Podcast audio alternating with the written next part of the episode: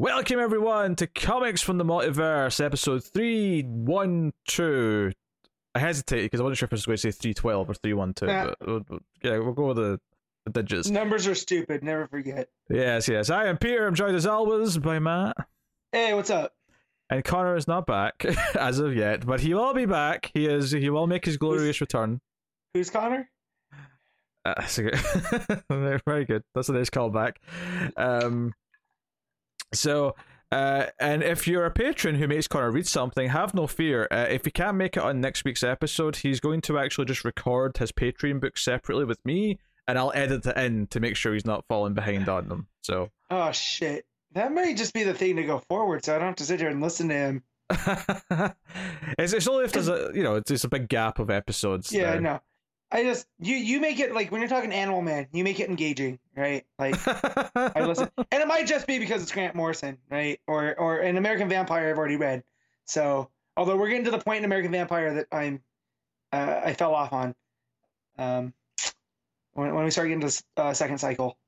I I mean, I could look at this yeah. as uh, some weird uh, compliments to me, and I'm better at doing it than Connor. Or I could I could read this as just casual shade in Connor's direction. Well, it's a little of both because it's also the books people make Connor read are books that I don't care about. like That's Deep yeah, that's down- fair. yeah. deep down, I do care about. Um, I do care about Animal Man. Uh, eventually, I'll get around to reading it. But um, like the one book of his that I do want to read was when he was doing that uh, the the Soule and Snyder book, uh, Undiscovered Country, Hmm. and I would just have to tune it out because I I do have the first trade that I need to get through. But yeah, ma- making him read Harley Quinn and stuff, I just tune out. You know, makes the show go longer. Uh, well, maybe So- he'll be more interested when he's been forced to read the Rossmo Tim Drake book when that comes. You know, and that might be the best of both worlds because I'll get to hear what's happening with Tim Drake, but I don't have to deal with the Rossmo art. so Connor's jumping on that grenade. um, it's I mean I don't know if they do comic books for the blind, but it's the sort of one where maybe you'd buy that edition. Oh man, Uh, maybe just like an audio of someone reading the dialogue and the, the narration boxes for you. I don't know. yeah, it's Uh, a it's a audiobook graphic novel. yeah. Uh, but yeah, this is a DC Comics podcast. We get together every week and we talk about the DC comics we read. Coming up on this week's show, if I can find my tab, here is.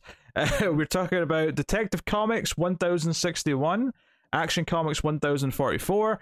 Robin issue 15, The Swamp Thing issue 14, Task Force Z issue 9, DC versus Vampires Killers issue 1, and finally, Batman Catwoman issue 12, the, the final issue of that series, is upon us. So uh, that is what we'll be discussing this week. Um, I was thinking of doing a Patreon book, but I've got I've actually got less books next week, so I'll just do them both next week. Hmm. Uh, make life easy. Uh, so that is what's coming up on the show, and uh, yeah, not really any news this week either. Uh, Mhm. bizarrely enough. But don't worry, Matt. There's always time for Comixology Top 10. Oof, that was that was a painful, painful drawn out. I'll make it up my thing. All right, so this is um the, the top 10 currently on Comixology. Yeah. uh, which is now obviously part of Amazon, but it's the same same deal. Uh, so we're we're looking at top ten, and uh, I should also I, I never really mention this anymore, but I should probably also point out that I intentionally because you can select which publishers it includes. I always get rid of all the ones that I don't really recognize, just to get rid of like any like the anime or sorry the anime, the manga and stuff like that. Yeah. Uh, so it's just the comic book publishers that we'd expect to see. Uh, so with that said, um, any guesses as to what uh, number one is, Matt? I'm going to guess that it is an X Men book. It is. Yeah, I'm gonna say, but now I have a choice between which one because there's two. I'm gonna say it's X Men Red number four. It is X Men Red number Boom. four. Yes, very good. So very very good. Uh, and then of course number two is somewhat surprising, but it's kind of a special milestone issue, I suppose, and that is issue fifty of Sonic the Hedgehog. Oh wow! Yeah, Boom's. Oh, that's- I think it's Boom anyway. Uh, their Sonic series is at issue fifty, so it's a special oversized issue, uh, an eight dollar edition. Um, yeah, so good for them, I guess. Mm-hmm. Yeah. Uh, so very nice. Uh, and then you have number three is the first DC book in the list, and it's actually Batman Catwoman issue twelve. Uh, Wow. so That's kind of surprising. yeah, that's interesting. Uh, so very nice, I guess. Uh, number four is Batman Beyond the White Knight, uh, our DC book. Number five is Sabretooth, uh, which is issue four or five, so that's a mini series. Uh, that's quite high for issue four of a mini series. Yeah, I'm seeing if something big happened in it. If that's why I, I don't Uh, recognize the the writer, uh, Victor LaValle. LaValle. Yeah. Yeah, Not with familiar with Leonard him. Kirk on pencils. So I always go down and read the reviews. Uh, someone says it's the best best book the X office is putting out. So I don't know. Huh. Fair enough. I mean, yeah, whatever. I mean, good, good, good for Sabretooth, I guess. Uh, yeah, well, I won't judge. Uh, number six is X Force issue twenty nine. Uh, number seven is Action Comics one thousand forty four. Number eight is Alright. Avengers issue fifty seven. hmm Uh, number nine is the Variants issue one. Uh, this is a, a five issue mini. Uh, it's a Jessica Jones book. By the looks of it. Uh, Ooh. Uh, there's like multiple versions of her uh, on the cover, hence the the variants. Uh, it's- Yep, yep, that's yep. Simone, by the way. It is in uh, Phil Noto on Yeah. art, so it's got to look pretty. I, I might have to track this down. I do Mm. like Gail. She's a bear, you know. I've I've heard that. I've heard she's a Yeah. bear. Yeah. Uh, and then number ten is Detective Comics one thousand sixty one. Uh, so I mean, four out of ten ain't too bad. And there's, so there's five Marvel books, four DC, and then uh, Sonic uh, is that tenth uh, book. I'm I'm glad action's up there. I mean, Batman Catwoman's a final, so that makes sense why it's up there. But action tech, Beyond the White Knight's a mini. yeah, I mean, I, I guess it's just a case of people probably just are buying it to complete the set, even if they're Mhm. not in love with it anymore. Uh, I'd say physically, it's probably got a lot of nice variants, but that doesn't apply to the digital version. So. Let's see. uh, you know, that's what it is. Uh, just looking at ahead down the the rest of the, the list to see where the rest of the DC books fall. Uh, the DC versus Vampires spin-off issue one is at number 14.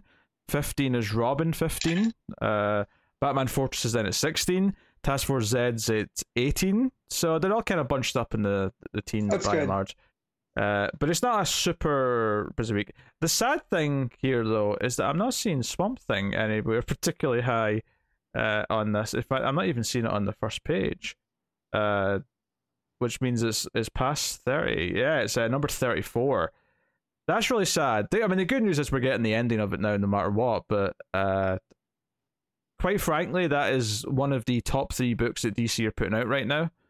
Um, Yeah, so it should be better respected uh, and I be selling and, better. and this issue is basically a, a Green Lantern issue as well, so people should have bought it. It was, yeah, it was kind of You know. was. That said, though, if, you, even if you're going to buy it as a Green Lantern fan, it wouldn't make much sense if you hadn't read the rest of it. True, but I'm just saying, you know, this is this is the issue, I think. But um yeah, that that would be nice. I mean, we are getting the ending of it, so maybe people are just gonna trade weight. Maybe, yeah, maybe it, it probably will do quite well in time Mhm. over, over time and trade. Um, and uh, I'm just I'm just noticing that Teenage Mutant Ninja Turtles issue 130 came out this week, and that just feels wild because uh, you know I remember that starting just that it was because it was like a month or two after New 52 started that series Mhm. started, and I've read up to about issue 54 or something like that. that. So now there's actually more of it that I've not read than I have, despite the fact that I've read 50 plus issues, and that's kind of wild. Yeah. Well, was that the one where there's the death of one of the major one of the four? Eventually there was, yeah. Yeah. Okay. I wasn't sure if that was the uh I, I assume that was around issue 100, maybe, or something. I believe so. Yeah, something in that range. Uh, but uh, yeah, so it was a good series stuff. What I, what I read of it, and I, I, I do kind of intend at some point point and going back and, and reading a lot more of it. I mean, I don't know how it fares now because you know they did eventually change the teams on it, but up Mhm. until where I read it, it was pretty much the same people who were were writing the book. Uh, so very curious. It was an interesting book as well because it was you know some of it was you know Eastman was one of the people on it and he was one of the original creators, and I think it's interesting to me that it, it did kind of read in this weird way where obviously part part of you thinks oh the original creator is going to come in and kind of try and make it more like the original comic and kind of reject a lot of what it you know the the cartoon added what maybe the original Mhm. movies added but it didn't like it actually kind of embraced it and mixed it all up together it kind of felt Yeah. like you know he was quite proud of all the other things that it became and you know Yeah, Yeah. It, it seems like Eastman's kind of dialed into what the turtles have become. yeah So that's sh- pretty cool. yeah not that you want to take from every version that's been adapted of No. turtles but you know but it's not like the popular stuff Yeah, I mean, I mean, it's always funny to me that Turtle started off as a parody of Daredevil. You know, you know, yeah the foot instead of the hand, and it was kind of gritty. And then the cartoon got a hold of it and kind of became the pop culture version that we're all familiar with. So it's pretty cool when they can pull from all of them. And and and then you have something like the Last Ronin, which is like a the end story. The Oh, turtles. and what's funny is that it may be a little debatable now with the, the you know Daredevil having a TV show, uh, but even now I would say it still swings the other way. But certainly up until then, Turtles were Mhm. by far a bigger, well-known pop culture thing than Daredevil was. Yeah, no, hundred percent. Like you, because you, you made that foot and hand comparison, right, with the, Mhm. the the Ninja Gang, and I'm like, yeah, everyone knew who the foot was when I was growing up. No one knew what the hand was. Well, no, and you know it helps that we have the cartoon and then the movie and the other, all the toys. yeah, Like, that, that was my first big obsession when I was growing up. It was Ninja Turtles, and then it was Power Rangers. You know, uh, and then the toys usually helps out along. But yeah, man, who didn't have a couple Foot Clan action figures? You I don't know know, if I had any Foot Clan. I definitely had Ninja Turtles, but I don't know if I had Foot Clan. you know, you always get that one family member that doesn't know what to get the kid for the birthday, so they just go by whatever's left. and it's Hmm. usually foot. That's how I ended up with two or three of them. But even as a kid, my brain was like, "Oh, well, that's fine," because you never wanted copies because you're trying to collect them. But with Foot Clan soldiers or the robots from the cartoon, whatever they were, um, you know, you can have a couple. It's like having extra putties with Power Rangers. Oh yeah, it makes sense for the fights. You might have a little team of them to fight. Yeah, yeah, Yeah, so- that makes sense. But yeah, no, but there, there was that, and just you know the fact that Elektra used a sai, and that was one of the weapons they gave Raphael. You know, there was just a lot of these things that became bigger pop culture than Daredevil. But you know, the reason it ended up in Ninja Turtles is because of the Frank Miller Daredevil run. You know, it's just it's very funny how that how that goes. Yeah, yeah. It's, it's you know some things just kind of get created that way. Like what most people probably don't even think about this now, but like Sonic the Hedgehog, um, was literally created because it was like okay, we want to have our Mario, but we have to make it Mhm. different from Mario. So what is Mario? He's slow. Okay, our character's fast. Uh, you know, Mario's Mhm. a human. Okay, our our our character's a, an animal. Um, you know, Mario's like a plumber and whatever. So we're going to have a cool character. You know, like everything about him. Like his shoes were based on the Michael Jackson shoes, which were popular at the Mhm. time. Like everything about him was kind of like, you know, committee researched and made. Yeah, And for Sega. it's it's almost funny that you know it was successful as it was because I feel like anything that's cynical almost never works these days anymore. But I, I guess it was just enough at the time that uh, it was like okay, this kind of works. And I don't know if technically it may have been a bit too early for this, but there's definitely a little bit of Bart Simpson in that original Sonic design. Yeah, with the the yeah the kind of attitudey with them too. Yeah. But you know, Simpsons obviously started in '89. I don't know if that's a little bit too late for it to have influenced Mhm. Sonic. Yeah. I don't know if I've actually played the original Sonic game. I've definitely played Sonic 2 with Tails. Sonic Two was was better. Sonic, Sonic Two is the Yeah. best one. Uh, So, uh, and then you had Knuckles uh, introduction. That guy was fun, but but yeah, no, and it's and it's funny. It seems like Sonic right now has the the the pop culture ring, if you will. It's uh, so it's so it's so weird how successful those movies have become. Hey, I'm glad. Man, my my nieces love them, and I don't think they've even ever played Sonic. Because from a from a video game perspective, Mario won the war. Like you know, Sega Yeah. stopped making consoles, and now you get Sonic games on Nintendo consoles, which is you know if Mhm. you if you go back to 1992 and like tell It's wild. video game people that they'd lose their minds. Um, but you know, like Sonic games are very hit and miss. Modern Sonic games, there's a couple of Mhm. decent ones, but by and large, a lot of them suck. Uh, whereas I'm not a big Mario guy, but by and large, when Mario games come out, the the fan base that likes them seems to you know praise them to the high heavens. So Yeah, man, the one the one on Wii is a lot of fun. That's the last one I played. Um, but you know, that's because my wife loves Yoshi. I do know and in in the old Super Mario World, you could bring Yoshi from from level to level. The new game doesn't let you do that. She got so mad, so so mad. You know, but yeah, Are you talking about the 2D one or, or Galaxy? no, the 2D one, the 2D one that's one. a side scroll, that's more traditional. Um, that one was fun. But yeah, no, Sonic, yeah, Sonic right now. I mean, issue 50 uh, is, is pretty pretty telling. And it's weird we've never had Mario comics. We had that Mario cartoon back in the 80s with Captain Lou, and Yeah. then the, the the Bob Hoskin movies. I think But- Nintendo felt so hurt by how bad all the adaptations were that they're, they're very precious now about giving their things out. You know, it's a big deal they're making an animated movie that they're, Yeah, I think, heavily involved in. Yeah. Uh, I wonder if it's just that they just don't want to give it to like a, you know, some comic publisher to potentially Yeah. butcher. True. Might be the thing. I don't know. Maybe for all we know, maybe there's Mario comics in Japan. Maybe, maybe I would. is. It wouldn't surprise me. Uh. There's comics for everything. Um, they also have a, a theme park land. Sonic doesn't have a land. You know, Universal Japan. Yeah, yeah. Universal Japan opened their Mario Land. They're opening one here at Universal Hollywood. You know, and it looks like you're right in one of the levels of the game. They did a real good job. Um, the, you know, they have the Mario Kart ride. You know, so they're doing good things too. It's not just about the movies. But yeah, ooh, we almost pulled a muscle just sitting here. That's from uh, waking up early to go play football. sitting.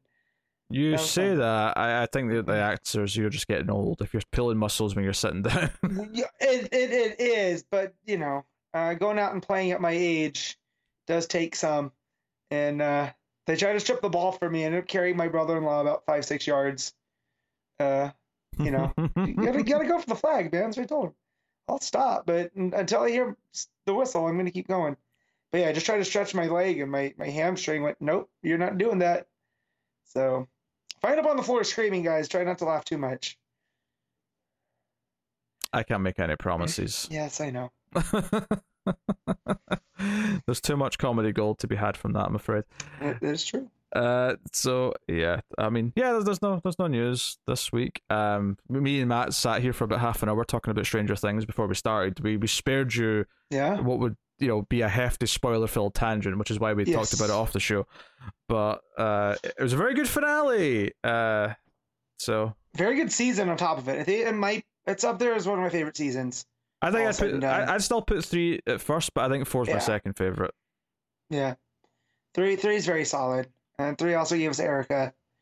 You know, Well, Erica's in two as America well. Erica. Yeah, but she wasn't like a, a fully for like, right? No, but I she need was to go back and watch season two. her couple of scenes in season two though were so popular that they they upped her Mhm. role. That's why they made her more of a thing in season three. Yeah. Uh, they gave us Robin though as the, the important yes, thing. Robin, Steve. Yeah, and season two to give us uh Steve as the babysitter. Yeah. Um, so, uh, but yes, yes, go go watch that if you haven't. If you're listening to us right now, uh, you know, God bless the the spoilers because I've already seen people can't handle their stuff. Which I was kind of glad when the first part of the season came out during a very busy weekend. that no one could spoil the ending. Yeah, like we had, we had Top Gun out, Double or Nothing was going on, everything in my my nerd sphere, uh, and now this was the only thing, and people are already going out there and you know trying to talk around it, let people. Not everybody rushes out. I mean, these two episodes combined were like four and a half hours, almost. Right? Am I doing my math right?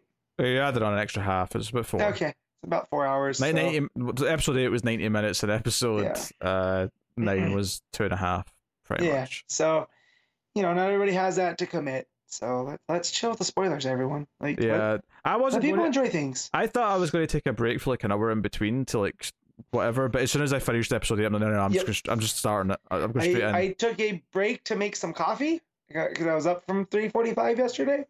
Um, and once that coffee was made, episode started. yeah. So So no, was. let, us just say there's certain parts in that final episode where, where coffee helps, and there's other parts where you're like, oh, why did I drink this? I'm not going to sleep okay.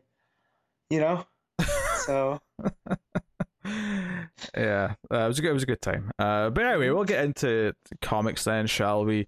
Uh, we will begin with Detective Comics one thousand sixty one, which is written by Mariko Tamaki and Nadia Shammas, uh, with art by Ivan Reis.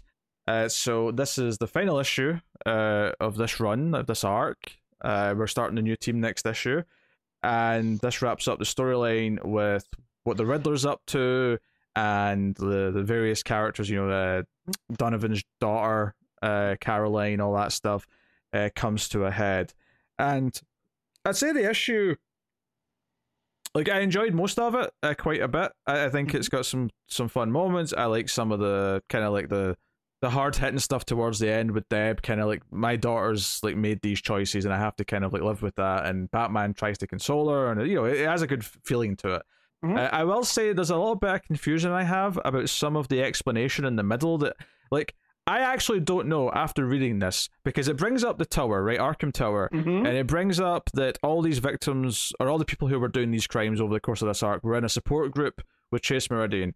And there's a bit of narration from Batman that kind of makes it sound like he thinks Chase Meridian might be in some way responsible or a villain, but then it's never brought up again. And I actually don't know if Chase, if it was just happens, like she brought them all together, but they, they themselves went on to, you know, It was they they were all part of this like of a group where they were trying to process guilt over something. yeah, it was a group Right. therapy session that we're going and through. and it was through the that guilt is how Riddler was able to manipulate them into doing things. But then it also turned out that Caroline is, was almost above the guilt, whereas it was very confusing. Um, I wasn't following her thread very well. It was very convoluted in its Yeah. and its logic, and I, I think that you know was a bit of a disappointment. It kind of hurt what it was and doing. and it doesn't help that this feels truncated. This felt like they were putting in a bunch of exposition that if it was doled out over let's say five issues instead of Yeah. three, it might have been a little bit more clear. Um, so I wonder how much of that is the creative team coming in. yeah, you maybe know. they were given like you have to get this done by issue, you know, yeah, you know, one thousand sixty one, and that's just that's what you've got. and then something that I learned in film school and in writing classes where you don't introduce something new in the third act, and now all of a sudden Talia is is being introduced in and dealing with the Riddler. Is, is she's also part of the scheme? Which I wasn't Well, well, following. well, Talia was was seen before this in the arc. She was. Yeah, yeah, like Batman traced something to her like two issues ago. Oh shoot! I forgot about that. Yeah. So what happens when you read too many comics. no, no, Um, Ta- Talia did come up before now, and then the in the Shoot. arc. Okay. Well then, I take back what I said. Uh, that's on me. Um, but yeah, I didn't remember Talia. That's that said though, I do kind of admit it's like an extra layer that it doesn't really need. It just adds, Yeah. a, you know, an extra. I think it's, it's juggling a little bit too much, and it does feel quite convoluted when it's explaining stuff. Yeah. Um, you know, because because the, the Batman's narration when he's saying, "Oh, Chase Meridian is the key," uh, you know, the the envelope like explained it to him, and I'm like, "How? How did the envelope explain it to you? I don't understand." like, you have well, to. everything that we know about her is that she was his eyes in the tower, right? Yeah, Chase was working for Bat- well, not working directly for Batman per se, but she was hired. with. She was hired by Bruce to Right. to do a, a good job, and there was never a hint in the tower that she was doing it. She was anything other than a good character who was Right. caught up in all this shit. Also, one of the people in the group was the the, the doctor responsible for the tower. His older sister. That was just a, that was another layer that I was just like, what are we doing? Yeah, There's way that, too much exposition going on here. yeah, that felt like like why why why have we added that? Doctor Ware. There, there we go. yeah, Doctor Ware. Doctor Ware's sister, and then yeah. Uh, I mean, I do love the idea of of Riddler masterminding this and keeping his hands clean, because technically he never does anything, No, right? He no. just sends out the riddles, and and then these people, you know, it's their guilt that that drives it. Um, and the, just the idea of Caroline being kind of a crooked judge, right? And, and that was her guilt because she wouldn't talk in the group about why she was in the group.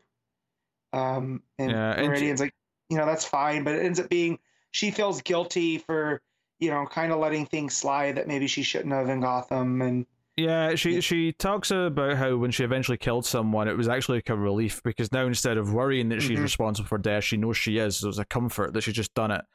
Uh, yeah, like the, honestly, yeah, like the more I'm thinking about it, the more the plot is this convoluted thing that really falls apart at the end. Uh, what I did like when it's like Batman has to go and save uh, uh, Chase Meridian and and her because they're both on like the scales of justice at the statue, Mhm. and I love that Cass shows up to help. Um, they kind of just gloss over that you know, I mean, Cass clearly saves Chase, but Yeah. uh, like we never get like after all the stuff that came up before, I was really expecting like a scene where Batman or maybe even just Cass like asks Chase a couple of questions Yeah. just to clear up like her involvement and like was she like knowingly involved in any of this or was she was it you know this is just how everyone else met and then she became Mhm. a victim uh by being there kind of thing. Uh, Yeah. So uh, yeah, like- that was a little bit weird. The way that I read it though is like she put that group together because that was her job, right? As as a psychologist and someone that's running this Arkham Tower for rehabilitation. And so maybe that's how she's responsible. Is like this whole scheme wouldn't have happened if she didn't put all these people in the same room. But I don't think this is some masterminded, you know, chase as a Yeah, I don't think agent, so uh, either. yeah, like it's just it, but it's like you said, convoluted, Yeah. needlessly elaborate. Yeah, well, once it gets to the, just the saving people, the action scene's fun and well drawn, Mhm. uh, and I do like the scene between Batman and Deb. Uh, but you know, everything to get is there is pretty convoluted. Uh, it's um, you know, it's sad to say, um, Mhm. but uh, yeah, uh, it's a very mixed bag of an ending. It does kind of feel like they had to squeeze in so much of their ideas into maybe like just two less issues than they need, than they actually needed.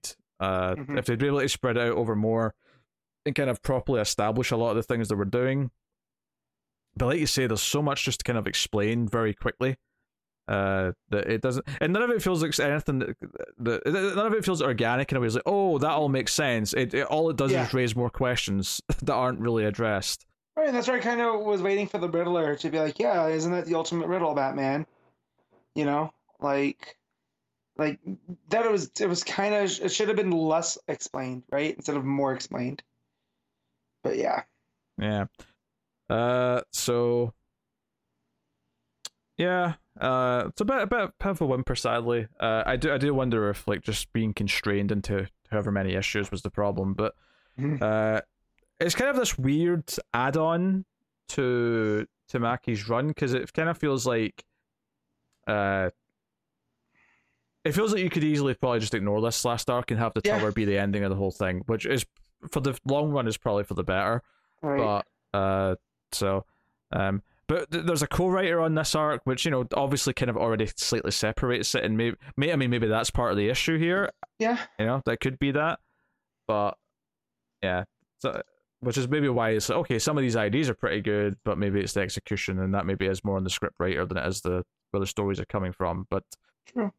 uh yeah um i never read the backup uh, yeah. So just this is the you know, again, uh, Gotham Girl feels like it's Chase that that set this all up for, you know, the death of her friend. Um, and so Huntress comes in and saves uh, Dr. Meridian from Gotham Girl. And there's a, a fight. And, you know, I forget Gotham Girl's origin, how she got powers, but she's basically a Kryptonian without the Kryptonian weaknesses, right? She's shooting lasers from her eyes. Uh, Huntress is trying to evade her. And then uh, Dr. Meridian ends up being able to kind of ground her using some, you know, like uh, therapy techniques. And um, Gotham Girl is, is blaming her for for all of this. And come to find out that it, it was someone else that had access to Dr. Meridian's computer and that um, she was the one that that wanted to basically pin everything on Gotham Girl because she can't be trusted because she's you know she's crazy and has um, superpowers, and it kind of gets into the stigma of like mental health and whatever, which is a really nice sentiment to go. It just it kind of gets messy, and so when Gotham Girl finds out it was this other person that works at the uh, Arkham Tower, she flicks her ear off, like you know, with her super strength. Um, and they're like, well, no, you can't do that. Um, so she goes up, like almost to like punish herself. She goes up to the upper atmosphere where there's no air, and then you know kind of falls back on and she compares it to to being on medication for her you know for her mental stuff. Um and that you know when when you're up there and you're not thinking about anything that's when you feel free but there's always a come down. So she ends up back in you know uh, the ruins of wayne manor. Huntress shows up there and brings her some dinner and they just get talking about how you know gotham girl's very powerful but she's strong because she puts you know she puts herself out there and that that's something that huntress really can't do. Um, and that you know she's still here that no matter what everyone says about gotham girl gotham girl still shows up. And it's this really nice sentiment that you know um, you know that you still you know made made everything right for your friend even though you didn't have to and then um, come to find out that Talia is kind of the one that, that put this into going like the whole website and Dr. Meridian and all this other stuff. She kind of put that plan into play because she wants Gotham Girl to become her own personal Superman. So Talia is definitely up to some things in the pages of Detective Comics. Um, will Ram V pick up those threads? I have no idea, but we'll we'll see. Um, maybe whatever Tamaki's doing next is going to. hmm I mean, not that she wrote the backup. admittedly, No, yeah, this is a Sina Grace. Yeah. But I will say the art by La- Dave Lapham is, is really good. There's this page at the end where you can, you know, it's it's got her, it's got Huntress and Gotham Girl talking, and it it goes from like it closes up on Gotham Girl's fist and then Huntress's hand on top of it, and then just it's kind of cut off, but the story is told in the eyes, where it's Gotham Girl like looking like, oh, finally someone understands me. Um, and it's really nice. And then Lapham's Talia looks great, you know, um, very clean lines. Puts you know, the colorist is working because it's all she's in one of her temples, but she's in this like super green, you know, uh, dress with designs on it, and it really stands out. But but yeah, it was okay. I, I feel like this might read better altogether.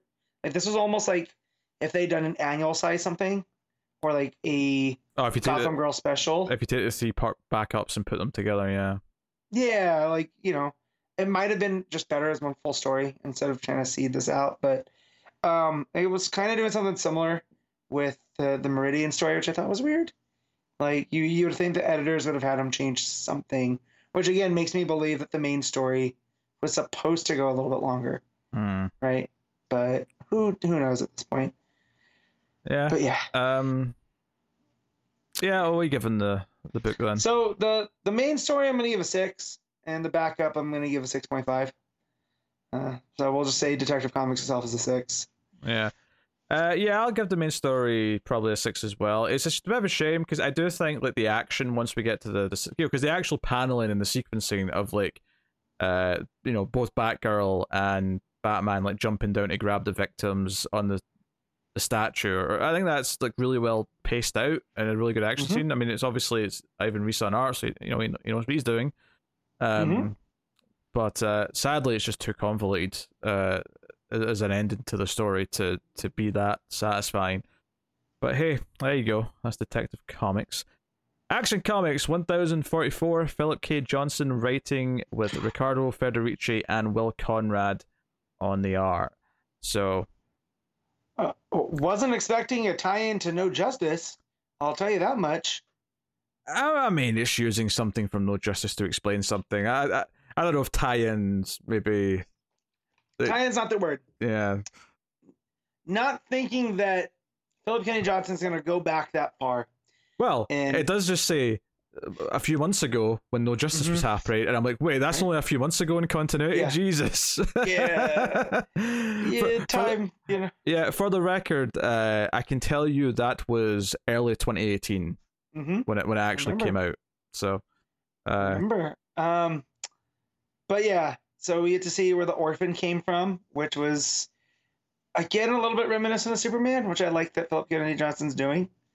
Is he's he's given these, you know, I don't call him a villain because he's not, but these antagonists almost similar origins to to Clark, uh, and just seeing why Clark is the way that he is.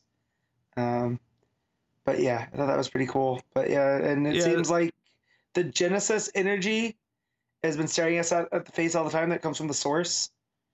Um, so that's pretty cool. Yeah, so the backstory of the orphan is that uh, his parents were on a ship uh, Mhm. investigating the, source wall when all that was going on.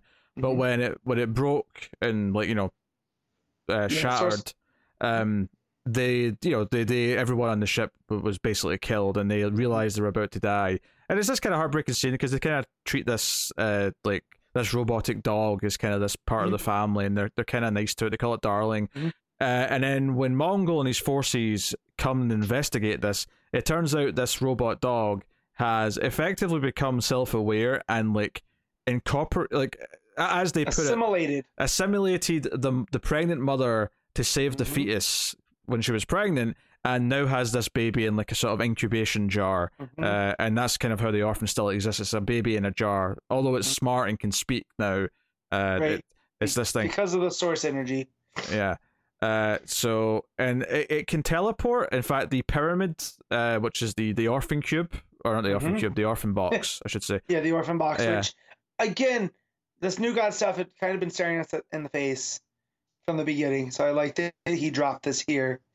That it, the the Genesis energy is kind of source based, and that's why it is an orphan box instead of a mother box. Yeah, so so that can teleport them, uh, but it's not very accurate. And they Mhm. want they want the help of the orphan to try and uh, go and help uh, Enchantress and, and sort of Mhm. win this war. And they're like, well, we need more Genesis energy. You know that that piece Mhm. that's on Earth that, that you had, like we, we're going to kind of need that. Uh, so that actually kind of brings in. So what's interesting, and I did read the backup for this because the backup Yeah. Is very much part of the main story. It's just it's just the characters on Earth get their own Yep. story in the backup instead of being incorporated. Definitely felt like the back section of the same story. Yeah. Yeah. Um. So. Yeah, so they, so they come up with this plan, and uh, we get a sweet scene where Clark interacts with two of the Phaelosian children, uh, where they're looking at some of the, the toys or puzzles that Clark is making, and he explains to them because at first they're kind of like, "Oh, sorry, we weren't like you know trying to steal anything." He's like, "Oh, it's okay," and he explains that this was something that he made for John to try and give him like a piece of his heritage, Yeah. and that he's actually he was thinking about giving it to them anyway, and maybe tomorrow they can finish it together, and it's kind of this sweet moment. It's very Uh, sweet, and it's a it's a Kandorian puzzle cube. So I was thinking it's like almost like a Rubik's cube, except once you solve it, it it does a new thing for you to solve. So it's like this perpetual, you know, Kryptonian toy. And I just yeah, I just love the fact that Clark's sharing his heritage. Yeah. You know, Uh, I, I just hope Kryptonian Pinhead's not going to come out of it when you. yeah, right. There's, there's always a risk, I think. Uh, but yeah, it's, it's a really sweet scene. It's one of those little human moments, which I think is important, especially in an issue like this, where I would say, I mean, I enjoy the plot in War World Saga, but but Yeah. let's be honest, what makes War World Saga special is the the human moments with Clark. It's Mm-hmm. like what Superman means. It's the idea of Superman. It's the idea of his compassion, humanity, all that stuff. Uh, so I think this scene in the middle of the issue, which kind of is bookended with these heavy plot, like let's explain the orphan, let's explain all Mm-hmm. that. And although the back half of the issue is awesome, because the back half of the issue is them getting after Enchantress, and and I'm, I'm skipping over a scene here, but we'll go back. Uh, they they go after Enchantress, they get her out, and Mother, which and that, that Mother had a great backstory. You know, that was the monster that Mongul uh, made a deal with. Like Mongul was actually like, oh, I'm not going to like like try and defend myself from this horrible monster that takes over an entire planet. I'm I'm impressed by her. I'm going to make a deal with her. And uh, you know that this is where Enchantress has been held. She's one of Mother's pets, and Mother transforms into. Actually, see when she first transforms, um, Mhm. not in every panel because she's got a very different shape. But there's that one panel with Clark in the foreground holding the sword, where she's very xenomorph looking. Yeah. with the way her mouth opens. Uh, it's like it's like xenomorph meets Nemesis from Resident Evil with the the, the, the very much- gums showing Yeah. the teeth. I am absolutely not surprised that you would love this. Oh yeah, this was two, two very much two things. I, I do like that nest. Did remind me of aliens. Like yeah the- the, the way they're all kind of like in the like they're in the yeah. not the vines but like the you know no, ma- imagine Like- Alien the way the humans are cocooned at the side of the yeah, walls and there you stuff. go. They're cocooned. It's like a web of cocoons, and they're all kind of just in there. And um, Enchantress is in her June persona, and she kind of just feels, you know, hopeless. And Clark has to give her a pep talk basically. Like Yeah, I- Junie, we, we we need you. You know, I do like that that he appeals to June and not just to Enchantress. I do wonder if there's an intentional play here on the idea of like so this this character's called Mother and she takes people and makes them her own and possesses them. I do Mhm. wonder if this is kind of a you know, she's almost like the bastardized version of, of taking in, you know, orphans. And obviously Clark's Yeah. whole origin story is that, you know, he lands on Earth as an orphan effectively, and the Kents take him in and they're this loving couple that raise him right and teach him right from wrong and compassion, Mhm. all that other stuff the idea that mother is the the the most horrible like sadistic polar opposite version Right. of what that is it's this, it's this like uh, almost I mean, it's funny we could compare it because before she transforms into something very alien-esque, she's Mhm. very Cenobite looking, to be honest, Right. uh, beforehand. So I, I think that's an interesting kind of like, you know, intentional nightmare version of like the scenario of be, being adopted by something. Yeah. Yeah, it's a corrupted version. It's almost Yeah. like it even goes back to like like Annie, right? The play where you have the the lady that runs the the the adoption place. Yeah. on a, on a more like cosmic level. I Yeah. don't, I don't want to Well- quite say Lovecraftian, but a, a Yeah. cosmic No, it is horror. cosmic, but it is, but it, it's she is like a, a hive queen too at the same time. Yeah, you know so but yeah I don't know. just a very corrupted version of, of what a mother is and not you know it's not nurturing it's not you know it's the antithesis of what made clark which, funny enough, is actually why comparisons to the Alien Queen makes a lot of sense Mhm. because in Aliens, the whole point of the Alien Queen is that she is this awful representation of something that is just a mother, right? Mhm. She's just this mon- monstrous monstrosity. Whereas Ripley with Newt is like an actual loving mother, and there's like a real connection that forms there. So that's why it's Ripley versus Alien Queen at the end because it's mother versus mother. It, you know, it's, right so uh, yeah so the comparison is very apt actually. yep um, so yeah. Uh, so uh, the other thing is that Dark. Uh, I almost said Dark Side again. So that's a slip I do almost every issue of this. Uh, Mongul promised uh, Omak that they would bring back Light Ray. Uh, with their deranged Lazarus pit. There's obviously not a Lazarus pit. I'm just no but keep- yeah using genesis energy Yeah. to bring her back but she'll be one of the what do they call it like the unbound Well, yeah, they don't. Yeah, but yeah, we find that out here. They, they, did- he did not explain that to No. Omak beforehand. I think that's key here. We need to point Yeah. that out because when she comes out of this thing, like she is transformed into like this, you know, monstrosity version of of what she was before. Okay. Th- This is not like Light Ray came out and she's like acting like herself. This is no you know something but, so, else. yeah, Omak was told that like, oh yeah, if something happens, we can bring her back. But it was one of those things where you know it's a monkey's paw, and Mongul explains to him like, yeah, but it's not gonna be like what you thought. It's gonna be, you know, she'll be like one of these unbound and you know, kind of like a zombie kind of version of herself. Uh, but it's not just that. It's uh, Mongul also destroyed Mother. Oh yeah, yeah. I was going to get to that. Uh, I, I don't know if I'd describe this uh, Light Ray as a zombie per se. I'd say she looks monstrous and evil. I don't know if zombie's the right because she doesn't look When- dumb. She doesn't look. No, no, no. When I say zombie, I mean someone that's undead, where they're they're not hundred percent alive, but they're you know. So I don't know what you know term that would be. Um, but she's not like a festering zombie. I think she's just been transformed into something else, basically. You know, she's. Well, because she was she was basic. She was functionally dead, right? Oh yeah, no, but she's she's Yeah. technically in there. But I, I think that like. I, I don't think um like maybe the like uh, this seems like the sort of thing where at some point they're going to try and appeal to her and maybe she'll so she'll come through and take control again or something uh Yeah. before you know but maybe before she sacrifices herself because she can't live like this you know this Mhm. monstrosity that she's become uh but now like you say mother shows up and is pissed at Mongul uh because because because mother was fighting Clark and Clark says like Mhm. you're going to have to take this up with the the the person that that, that brought you Uh-huh. here and sure enough, Mother goes after Mongul, and Mongul says, "You know what? You've outlived your usefulness," and rips her her head in two at the the jaw.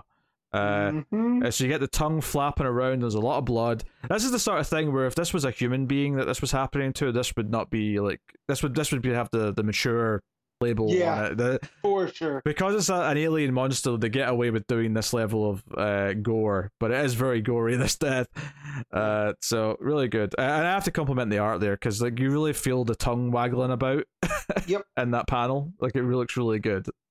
Well, there's that, and just the uncaring look of Mongul, right? Like he did not sweat this monster that takes over whole planets, right? He he is uh yeah, you get this idea that you know when he made this deal originally, he was a bit weaker. He Uh-huh. wasn't at full strength yet. Yeah. Whereas now he truly has become the Mongul who is, and uh, Yeah. like you know he's he's he's he's doing well, shall we say?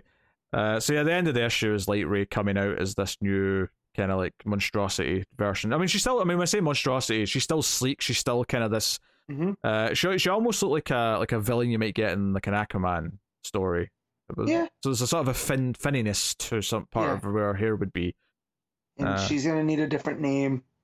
Um, he's so sinister. Just the, even when he says, "Fetch the blood priest," let let this be one, let this be of one use one last time. Damn, the cadence on that tripped me up. But even he's just like, yeah, no, take up the scraps. We're gonna do something. Yeah, and the, the, the last interesting tease here as well is quite important because Mongul says um, the Superman will have no choice but to seek the the fire uh, of the Olgrin, and Mhm. that's actually what they want. Like, basically, Superman unknowingly to him might actually be playing into whatever plan Mongul Mhm. has right now. That may be like bringing the the the, the energy to uh, Warworld or whatever he's doing is actually what Mongul wants, and he's playing into his hand a little bit. Uh, so, you know, the main story here, before we go into the backup, I, I would say it's an interesting mix of fleshing out one of these Warworld characters, in the case of the orphan, giving you this great action sort of like horror sequence with the mother and Mongul, uh, giving you that human scene with Clark and the kids, uh, and then sort of teasing future stuff with, with the light ray stuff. So it's a really interesting mix. Uh, Mhm. uh, and they're all at least good. I think some segments are better than others, uh, but like they're they're all of a at least a good standard, uh, Yeah. and sort of further the the plot quite a bit. This was War World Revolution Part Two, so this is Part Two of this segment of Warworld. Uh, so no, cool stuff. Uh, so like I said, the backup is an important is, is just as important to the issue. It's, it's you know it, it goes to uh, Lois and Steel and Supergirl now, who's back from space uh, on Earth, and uh, the Phaelosian in the tank is like overloading, needs more of the the source energy, and uh, well, they don't, they don't know source energy yet, but obviously we Right. do now. um, the Genesis energy, and you know, like stuff's breaking around. She's like basically just like sucking in energy from around her. Uh, the generators are going down. She's sucking in power from the, the electrical grid, and it's going to take all the power. So it's like, well, you know, what are we going to do? Like, we need to figure out something out here. Um, and like, you know, uh, Supergirl like grabs her at the last moment and flies her up to like the sun to try and like, you know, to take energy from the sun. This is Yep. safer. This is not putting like Earth in danger by doing that up here. Mhm. Yeah, Uh, takes her up to space, lets her get closer to the sun to kind of try to purge this out of her. Yeah. And then Natasha calls from our world. And we, we see in the main story, you know, it, basically someone says we're going to need help from elsewhere. And so it actually sets up in the main story this call, and Natasha's, you know, calling her uncle and setting this stuff up. So, you know, it's, it's really straightforward. That That's kind of that, that main scene. And then the scene at the end is setting up some other things. Uh, so basically, Amanda Waller goes to Belle Reve and makes an offer to a villain, uh, the conduit. Um, basically saying we need someone who has dealt with Superman before and Superman related problems. Uh, so I suspect that this is Waller being tasked to go after and get the Genesis fragment uh, Yep. via you know supervillains, and that's what she's doing here. Uh, maybe there's more to it than that, but that's kind of what I took from this Mhm. this final scene.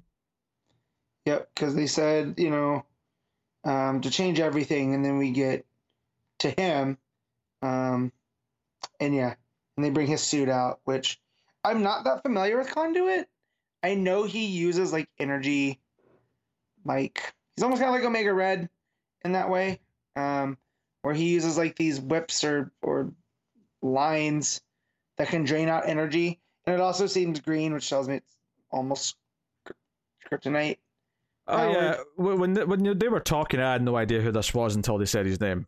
Uh, Yeah. I, I would never have guessed like who this was because because they, even said Mister Braverman, and I'm like, I'm Yeah, gonna need more than that. I'm gonna need more than that comic, and it does tell you though. It Let's says see. next the return of Conduit, so fair enough. Yeah, let's let's see. He was a classmate of Clark Kent's. Uh, the page is taking forever. Yeah, he has um, kryptonite-based energy powers. Uh, he grew up Clark Kent's childhood. Uh, first appearance, Man of Steel Zero. Yeah, so maybe he has energy siphoning powers, and that's what they're gonna do. Or are we sure Waller's not working with with with John? And maybe this is what they need. They need him to to you know take off some of the power out of Thala. Uh, I hadn't thought of that. Uh, I suppose it's possible, but with when it comes to Amanda Waller, I assume she's doing something shady. Shady. so Yeah. I'm not, I'm not I'm not going to jump onto that theory necessarily, but it's not impossible. Uh, yeah. They also mentioned that like still Laz like going through a rough time. Like she's sucking in this energy, but when they when they did expose her to the Genesis fragment, it actually made her seizures worse. So Yeah. clearly, you know, she she needs help. She needs to be Mhm. fixed. Uh, and probably the the orphan and or other stuff at Warworld is going to end up being the help that she needs. But uh, it's interesting that it's starting to really sort of spur up the Earth stuff as well now in the, the backups. Yeah. Um, uh, given that it says next the return of Conduit, I suspect that means we're going to get multiple of these parts in the backups. Because it's still, you know, Johnson writing these, so they're still just as valid as part of the, the full run now as anything else. Um, it was uh, uh, Lapham on the art, David Lapham on Yep. the art in the backup here. That's where I thought. So I thought I got the the art mixed up with the DC or the detective. Mm-hmm. And I was like, oh no, it was the same one. Yeah, does Yeah, both. he did, he did both. So, but yeah. so he's uh, basically good. doing a full comics worth of uh, art. Then he's just doing it between Mhm. two backups. That's, that's funny.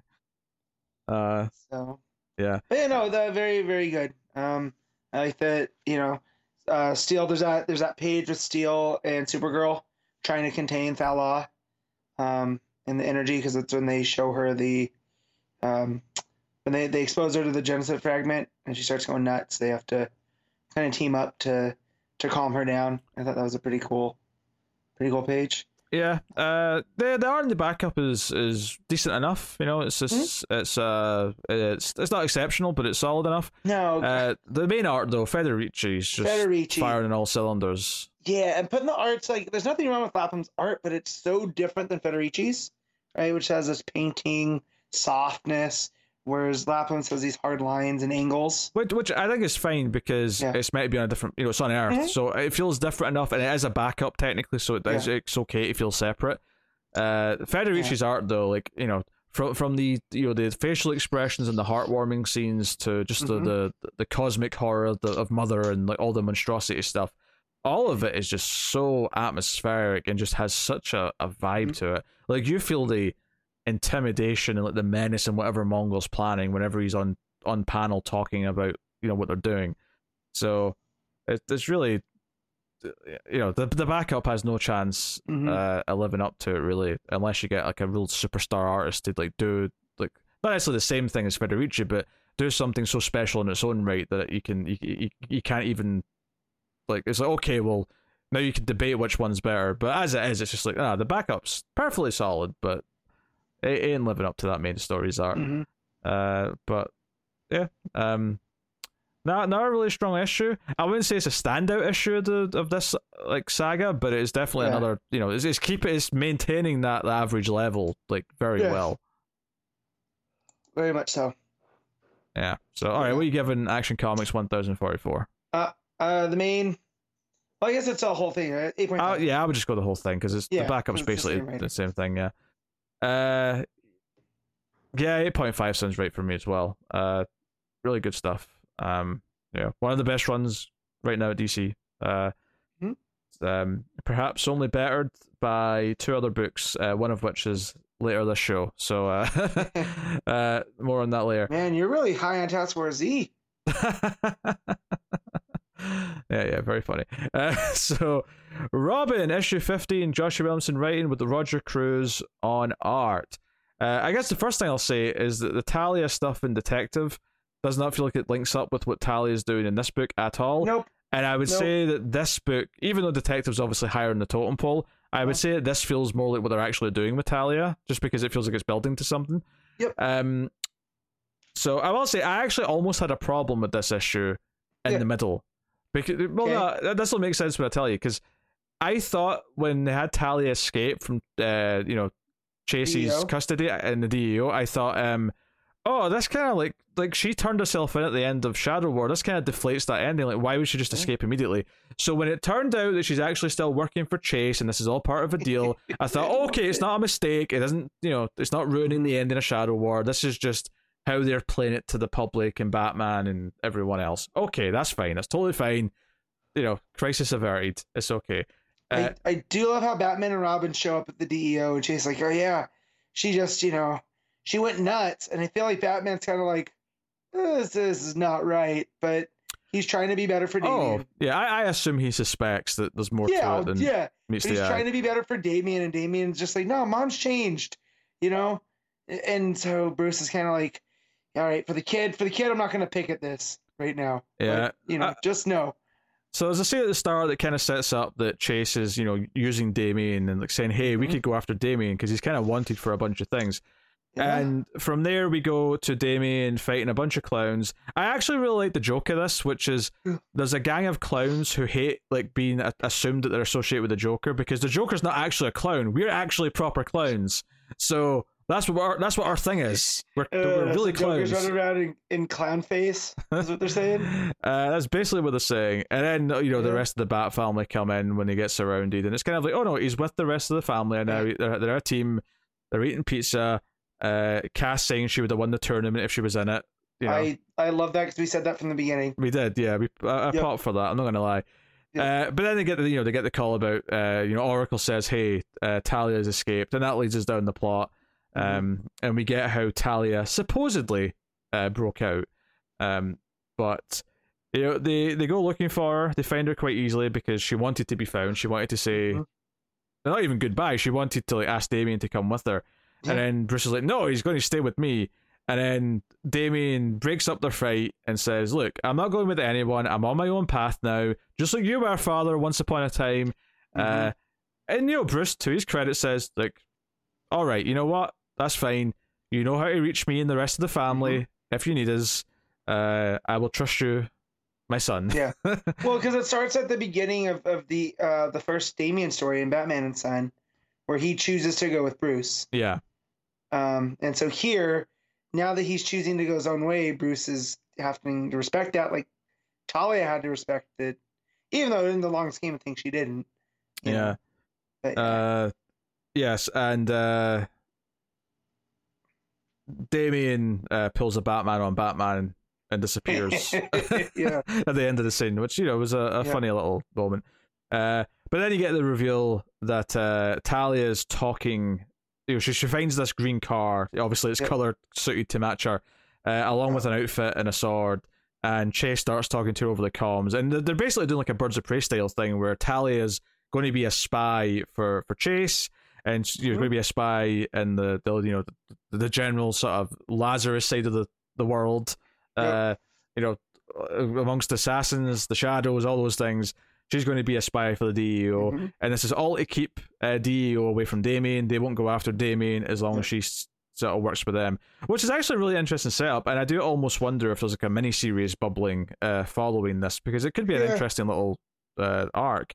If not, maybe it'll pop up in another Williamson book.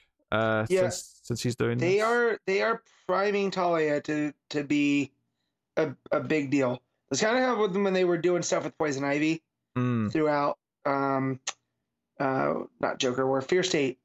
Throughout Fear State, they kept, you know, hinting at big things. This feels the same with Talia. Um there's definitely since since the end of Leviathan, it seems like she's not quite an anti-hero, right? But she is primed for big things, which is cool. Yeah, um, and then we go to Lazarus Island, and we're kind of you know rooting for Damian to take this group of characters that we had through the Mhm. tournament and turn them into like his new Titans. And he goes there. Connor's there. Connor Hawke, that is, just to be specific. Hawke. Uh, um, and a couple of others are there. Uh, and they're talking about okay, let's find the others. That, that you know, I'm taking over this island. This is my island now, and this is going to be a haven for people like us. Uh, and the cliffhanger of the issue is that Lord Deathman shows up and says that Flatline's out of control. She's trying to kill him, and that Damian and Corey's only hope. Uh, Lord Deathman, I still love that name. I'm just going to be honest. It's yes, It's it's perfect. Uh, so yeah, they're, they're kind of setting up that there will be a status quo. Obviously, we know Williamson's leaving the book and that the book is ending. Mhm. Um, I do wonder if you know th- there is going to be something else after this. all- feels. Yeah, this- it feels that- like there's a lot of plates in the air right now. Yeah, it feels like this is a lot of setup for something that could be a new book afterwards. uh whether that's you know just you know Teen Titans Well, something or whatever. We have to look now that he is he's off of Batman, he's off of Robin, he seems to be off of Deathstroke. So Yeah, and obviously you know Dark Crisis. is, it- It has that, but you know, once Right. that's done, what's he doing after Right. that? so it makes me wonder if he's putting all these, you know, in the air to come back to him. But yeah, uh, Lord Deathman showing up and saying Flatline's out of control, uh, which I like because that's a character I grew to love. I, I suspect, um, yeah, whatever plans are post Death or Death Crisis, Dark Crisis, Mhm. uh, I suspect like whatever some of his new books are will probably be solicited for the month after that finishes. That would be my Yeah. guess, but because I wonder because if he's you know if, if he's doing anything to the timeline or the status quo of DC with the event, then I, I imagine like whatever he's got planned will start after that. But uh, I, I'm just kind of theorizing here more than anything. Yeah. Uh, yeah, it was another enjoyable show, Robin. You know, I, I kind of like that Damian has patched things up with Bruce. I like uh, kind of the, the welcoming vibe that it, that it has with him sort of in good terms with the family again, but he still has to go off and do his own thing. Uh, and we enjoyed the introduction of all these other teen characters in the tournament. That it's actually kind of nice looking down that path now. So it feels like, uh, you know, like I'm Uh, going to say it. Williamson's Robin is better than Williamson's Flash. I'm just going to say it. I'm not going to argue. Um, you could tell that he has a fondness for the character, like he did for Wally. It just felt like he had to write Barry because that Wally stuff in in Flash was pretty good. Um, but I do like when he, when Damian and Connor Hawke are there, and they're like, yeah, you know, it's funny is our dads had caves, but we have an island. I thought that was pretty funny.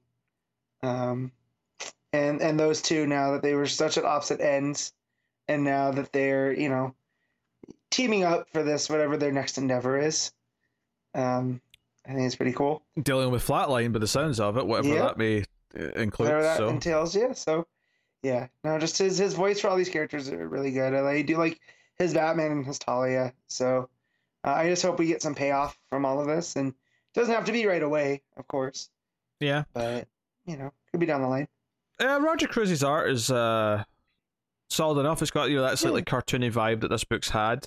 Um, I It don't if- meshes well with this book. I don't know how well it would be in like a Batman book. yeah, yeah. Itself, but here with like you said, it's this cartoony, almost over the top kind of style. It works out pretty well. If it's with the tone that it's going for, certainly. Mhm. Uh, I would I would say that. Uh, although slight slight, this is not really a critique per se, Mhm. but on the uh, credits page, uh, the G in um, Roger on the on Uh-huh. for the artist, uh, it's so the, the little the little bit that makes it a G is so small that it looked a C, so it looked it said Roser, which is not a real Right. complaint. It doesn't really matter, but it just it just it caught my eye, and I was like, what does that say? So yeah, I just I thought I'd mention it. All right, Matt, what are you giving Robin issue fifteen? I'm this one an eight. Uh, yeah, I had to just give you the same number, but to be honest, like it's, it, you're right, isn't it? It's it's really solid. I thoroughly enjoyed this book this week. It's it's what, what needs to be, in, especially after Shadow War, which I did enjoy, but it's nice to get back to the Hmm. elements of Robin. And, and the best parts of Shadow War were the stuff that felt more Robin centric, to be honest. Right, So, right. um, yeah, that well, maybe maybe not. I, I think the the start of it with uh like Razi's like like wanting to turn himself in in the assassination that was all really good stuff. But as the rest of it went on, the best stuff was the Robin focus stuff. The dynamic, yeah, yeah, yeah. Uh, all right. Uh, Swamp Thing, or sorry, the Swamp Thing issue Mhm. fourteen. Ram V writing with Mike Perkins on the art, and you know sometimes you you just like you you have an all timer on your hands, and you're just you you realize it at some point during the the run, and I'm just happy that I realized it was one of the best books I've ever read. A few issues before the end, so I can really savor these last few issues Yeah, and like appreciate them for what they are. Um, I'm so glad this got the extra six issues. oh yeah, Oh yeah, Because 'cause- like, if it would have ended at the ten, it still would have been great. But these last what three issues? Knowing what we get in these issues now, though, and the fact that I think they're even better than those first Yep. ten, Yep. like in hindsight, those first ten are incomplete without the rest Yeah. of it. We wouldn't have known that if we'd never got to read the rest of Right. them. But Right. It, like, But just yes. what Ram V and Mike Perkins are building here, it just feels like a new status quo. Um, with Swamp Thing. it's just exploring so much. I love all the ideas. I love the big, like, Mhm. almost you know, cosmic style ideas they're playing with. Like, so the the end of last issue was these, you know, plant life forms like show up in Mhm. space, and Hal comes down to get get Levi, and um, they he goes up. I I loved it because he's like shielding Levi in space with his ring that he's kind of got a Green Lantern outfit on. it's very Kyle esque too. Yeah. Um, but basically, he sends him in. You know, he uses whatever connection he has to the green left to turn into. It's basically just a little bit of like a dandelion. That's the dandelion seed, yeah. kind of like Uh, when, you, when you make a wish and set, scatter him to the air. Yeah.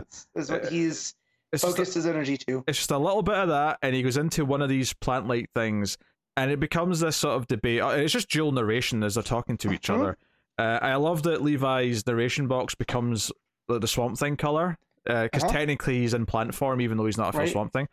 Um, and he just starts talking and trying to convince, uh, like you know, because they're here to fight this war. You know, the Green has called in these reinforcements to help fight this war against, you know, the Parliament of Years. Parliament of Gears and whatever else you know that's come from man's world. Mhm. Um, but and even just like man itself, like you know, humans Mhm. themselves are, are kind of like going to be exterminated because they are, you know, as is discussed here, kind of a cancer to the planet.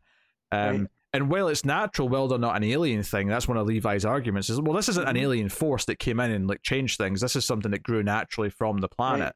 Uh, but then the, this you know alien being uh, Zatar or Ziatar uh, Right. says, well, yeah, but so does cancer. Like cancer grows from mutations in what's already there and Right. destroys and kills.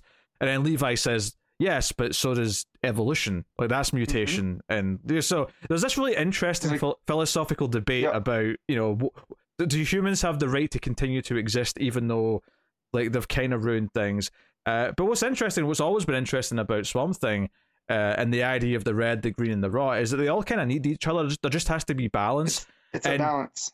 I, what I really liked later on when it cuts to uh you know Pale Wanderer or whatever we're calling him now, and he's like you know building his his like core Parliament of Gears factory that's going to spread out and consume the desert and eventually the planet and turn it into a big robotic orb, right? When he's when he's talking all about that, he does acknowledge that by the end of all that, he does have to have the others to still exist. He's st- like, like uh, you know, the mechanical world, the, the you know, the, the industry, it, it needs needs commerce. It needs commerce. Now, That's that's the important word, though. I think is important. Yeah, yeah, yeah. Is that the part the, the the industry only functions if there's if it gets to serve something like if there Mhm. gets to be like a, an exchange and like something's you know given back to it i mean it says its core goal is to you know self perpetuate you know perpetuate which you know like all life i guess but Right.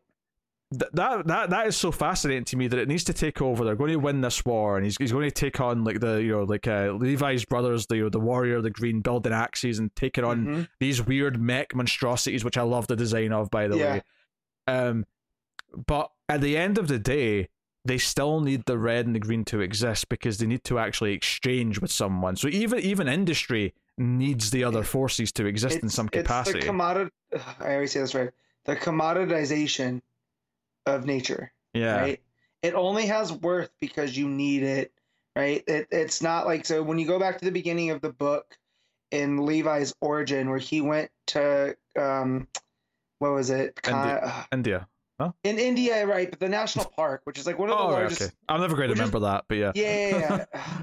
it starts with a K, but um, it's one of the world's largest national parks, right? And the argument with national parks are is we need these wild places to still exist, right? We still need nature, but people still want to build on them because oh no, but there's resources there and stuff. And so like through the Parliament of Gears and industrialization, it's recognizing like yeah, we need those trees because we need those trees to become wood, and then that wood we can build more like you said, it's a self-perpetuating thing where it only stuff only exists because it has value, and when when the value is not seen and it's deemed worthless is you know so the fact that the green and the red and everything has value but it's not you know the pale pilgrim you know is not being fully i would say not not just honest but it, Yeah, it's not the full picture it's not you know natural and sort of relates to the real world the idea that industry takes Mhm. control of everything uh, and then to go back to the swamp thing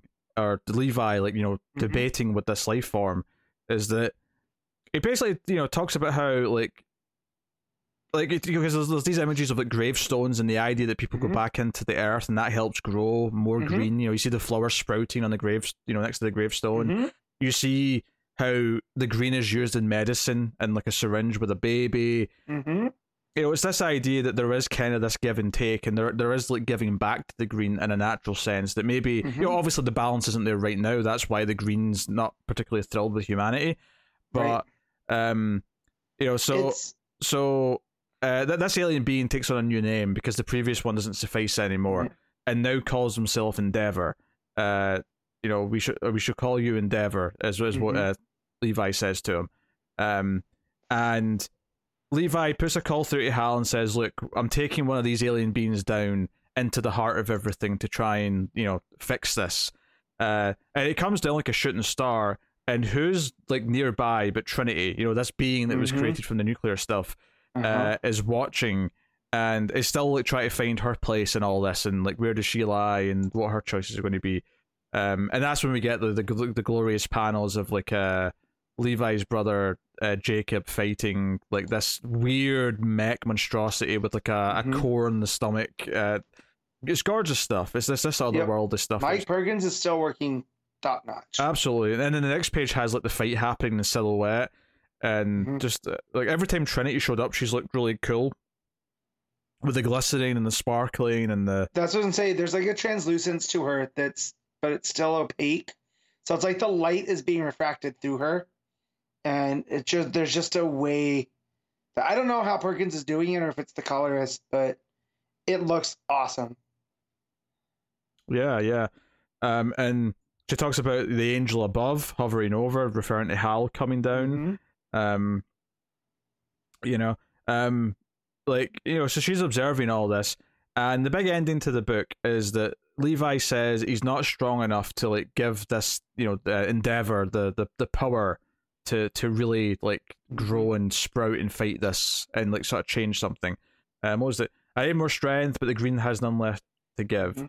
Uh you know endeavor is speaking to its ships filling their mind with doubt to, to make it them you know you know reconsider that they're here to fight the way they were Right. going to and basically uh you know jacob's taken all of the green strength to fight this fight but you can see in that panel that jacob's starting to struggle that he's getting like beat up by the mech uh, Yeah. thing so hal is like so you need the will to like do this uh and so sure enough um you know 'cause, uh, actually just to sort of play in the words hal says can you stop this? And he says i will. You know that's so that word's really important. Mhm. so hal says the oath uh, and basically channels all of his green lantern energy into uh, levi. So we see him as full swamp thing again but he's got a green lantern symbol on his chest because he's, he's so been cool. he's being fueled almost entirely. He's still connected to the green through that one little connection that he's got Right. but he's he's being fueled otherwise completely by Green Lantern energy, which is a cool visual. It's almost a shame the cover had to like spoil it because because Yeah. that's what it is on the cover. It's a really cool cover, but Yeah. it does kind of spoil the ending. But yeah, no, and just the whole idea too of Will and like the idea, like everything. When people talk the, about the environment now, there's always just this pessimistic. It's too late, right? But with that attitude, of course, it's too late. So I like to leave I here by talking to these the, this alien plant that came to help out the Earth, right? Is you know there's that doubt that that no we we can rise above this, right? And that with with the right willpower, you know, with it directed in in the right direction, that we we can overcome this. And yeah, I just the the the story within the story here is something Ram V has always been good at since we've been reading, hmm especially with Swamp Thing. So just all that here, uh, and just the the idea of the Parliament of Gears watching as this happens you know. Um, Yeah, just honestly, just the idea that this war's being fought between the green and the Mhm. gears, or sorry, the green and the industry, because the industry, the Parliament of Gears is to the Parliament of Trees, whereas the green Right. is to the industry. Uh, like this war f- taking place as Levi's trying to invent this alien plant life form to Mhm. to help rather than just like kill everything because Right. you know to take the Earth back effectively, uh, is really fascinating. Um, and it feels epic. It feels big. It feels cosmic. Mhm. The, the way this is going on, and the idea that he's trying to convince and like use human compassion Yeah. and logic to try and convince it. No, we can coexist with the green. Mhm. We should coexist with the green. Um, and yeah, the obvious environmental messaging that you can sort of like Right. take from that like makes complete total sense. right? Um, but then on top of all this, uh, you know what we talked about uh, the last couple of issues with Trinity is this idea that Trinity hasn't really decided yet. Like she Mhm. can be this like the most destructive force that's ever been known, or she can be this force for good in the sense that she can Mhm. be energy. She can, you know, nuclear power in, in many ways can be used Right. for good things. But she's not decided yet. She's so indifferent to like, will I be a force for good or a force for bad?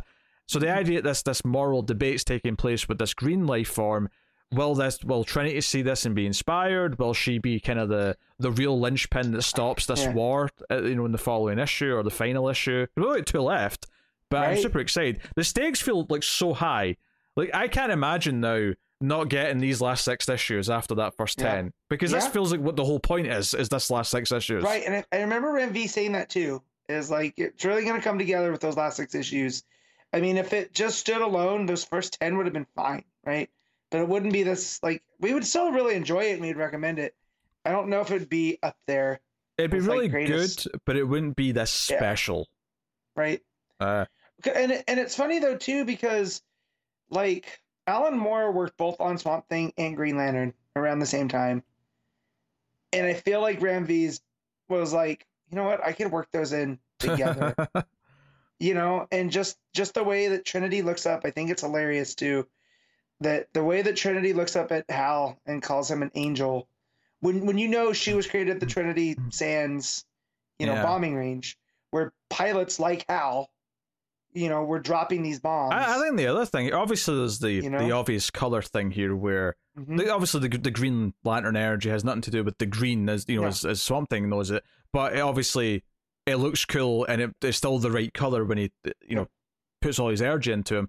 But I do think there is kind of an interesting like comparison with Green Lantern in that the green light in the Green Lantern sense, and the, you know the, the spectrum of Mhm. colors represents will, which kind of represents like like what humans have and use to actually do good and Mhm. potentially do bad as well. But the Yeah. idea that the green like so the, the the the idea of using Green Lantern is like this comparison point is Mhm. that green in that sense is also this force for good. It's a very different force for good, but there is a. is the- I'm not even sure what I'm trying to say here, but it's making sense I in know my what you're trying to say is that, that with the fact that they're both green, right, on a on a on that top level, right, on on that shallow level, it was like yeah, Green Lantern, Swamp Thing, they're both green, but also the fact that with Will, we can alter things, right? I, I guess what I'm trying to say is that, but try to prove to the green that humans can have good is the idea that there's naturally uh, a thing in them that then correlates to the color green is kind of symbolic to the green that oh there's good in human beings. Like I don't know I'm, I'm uh, it's it's the potential. It's ma- it's making sense in my head I know what you're trying to say, but yeah, and and just this, it made me miss Green Lantern so much because this is the type of stuff that I loved with the character stuff like this, and not so much the space cops or the big cosmic things, but kind of these smaller stories where they pop in and you know serves as a different. smaller Okay. story this is like some of the biggest scope what I right mean now by smaller story is this isn't Hal and the Blackest Night. I love the Blackest Night, and he he even brings that up here that in the Blackest Night, you know, you gotta have the will and all that. But like he's here to to assist, you know, the this type of thing. Um, but yeah, one last thing too, that that that double page spread where you bring up how the humans can can, can live with the green yeah and it, it, it it's done with a, a DNA strand that is green and red, just showing how intertwined they Mhm. all are. it's just a masterful piece of storytelling, right? And and you follow that double helix down, you know, as you're follow, reading the page, and it just it really works out. It's a really cool layout. Uh, how to shout that out, Mike Perkins. Yeah, doing a o- lot. obviously the art here is just phenomenal across the everything.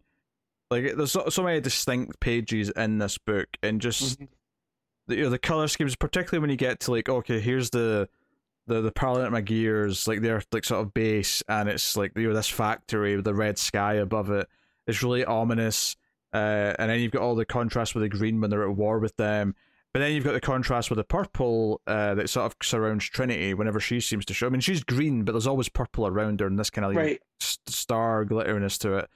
Um, and you know, and like just throughout the whole thing, there's just such atmosphere. Everything feels even bigger than it is because of kind of this ethereal quality to the ideas and the art.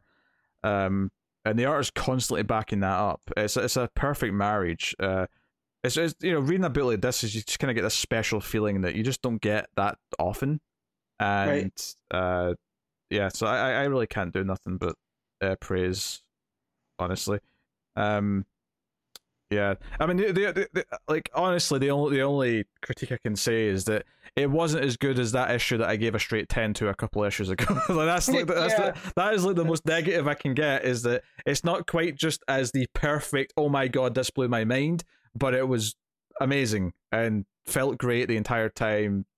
Everything just felt like the word ethereal is definitely, and I think all my favorite Swamp Thing has kind of an ethereal Yeah. or, uh, like because you know Alan Moore's Swamp Thing. Whenever, Swamp Thing starts narrating and he's talking about like the green and life and, and death and wanting to live or die and all that stuff, there's this kind of just quality to it that feels otherworldly in a way that feels um I'm trying to use a word that's other than ethereal, but that's basically what I'm getting at. uh, in a way that really clicks with me, and in a way that a lot of magicy stuff doesn't. Even though you could argue that this is kind of like a fantasy thing, um, it, it does feel different to me. But you know, that's splitting hairs. I suppose at that point. Uh, Yeah. but uh, no, wonderful stuff. Uh, all right, what are you giving Swamp Thing fourteen? Uh, I'm giving this one a nine. Yeah, I'm I'm going to go with the nine point five. I'm going I'm going as close as I can without giving it the ten because Yeah, uh. I got I got to hold back a little bit, but um, I I am super excited for these last two issues now. Super excited. Uh, so Yeah. Also wanted to shout out the other Green Lantern that shows up with Hal is that that plant Green Lantern yeah, the one with the of the the the, the what do we call it? The, bro- Medphyl. the broccoli head. Yeah. so I thought that was a fun that was a fun uh, appearance because he's also a plant based form, you know. So that that, that was pretty cool. yeah, she, she call call having to talk to the plant uh Yeah. things. maybe they- maybe they did that. For, maybe that's why he's so close by because they did that Yeah. first and then it didn't work. Yeah. Levi was closer, you know. So Um, all right. Task Force Z issue nine. Matthew Rosenberg writing with Eddy Barrows on the art. Uh, so we're getting close to the end of this, right? Uh, out of twelve, right? Or is it ten? No. Joe, it doesn't actually say in the cover uh, out of anything anymore, but I'm sure it is actually still just a 12 issue miniseries. But Yeah. uh, regardless, um, so last issue, Jason was fighting the the Bat Family. Um, I did think it made him look a bit too good when he was fighting every single Robin, uh, pretty much at the Mhm. same time, and Cass. Uh, but Steph's here at the start of this issue to give him a warning, and she's not, you know, she says that, you know, I'm not just here as a friend, I'm here to give you a warning, uh, and sends him on like the path to where some stuff from the Powers Company might be going down. Uh, but yeah, so this issue, you know, it's kind of a bridging issue. There's a lot of setup in here. Uh, stuff Mhm. with uh, Bloom. Uh, Kirk comes back to being human, more or less, as he puts it. The the fact that they're talking about Jayne Mansfield, right? And that Mm. uh, and and she famously died in a car accident where it was said she was decapitated. Mm. So the fact that that's who they're talking about, knowing that we the last time we saw Kirk, Bloom was carrying his head around. Yes, You know, um, it's funny. pretty, pretty, pretty dark but funny. Um, you know, Zaz as as one of the the Task Force Z guys, I think is funny too. Um, we we see a young Derek Powers, which is which is big for Batman Beyond continuity. because he's you know he's the one that ends up being Terry's arch nemesis that first season, um, and you know he's the one that Yeah, facilitates uh, the Wayne powers. Yeah, it's Bloom that runs into him later on Yep. when he's snipping around looking for files. Yep. Uh, and then, you know, Dr. Powers is pissed that he's been doing Talk that, obviously. Um, and he says, you know, I've been waiting to find you. I want to fill your head Mhm. with all sorts of wisdom that I've accumulated. Um, what? Yeah, so I, you know, it's in- interesting ideas. Um, sure enough, when Task Force Z go to the, the, the Snyder ice rink, uh. Yep. Now, I. I, I love them using the names of the creators for Mhm. things, but they did use Snyder for a college in Batman not too long ago. Yeah. So I feel like we've used Snyder too close together here. Uh, Yeah, although him having an ice rink instead of a you know college, I think it is a little bit more. That could literally be anything. But well, now he's got both. no, no, no, I know. But with the ice rink, it, it doesn't seem like when they do like the you know Giordano Way or the O'Neil Boulevard or whatever. You know, the, the ice rink I think is a smaller. I, I can I can allow both in my head. Okay, okay. Yeah, Uh, could have could have went with anyone else, you know. Just it's gonna be uh, the Snyder ice rink at Snyder College, right? I, sup- I mean, uh, we, we don't know. That sound like that, but I'll give But yeah, yeah. I'll give it to you. Uh, but but we get a conundrum here with with uh, what's her name, Sundowner. Um, Yeah, they're, they're try- trying to bring her in, which I, I think was a cool showing what she can do.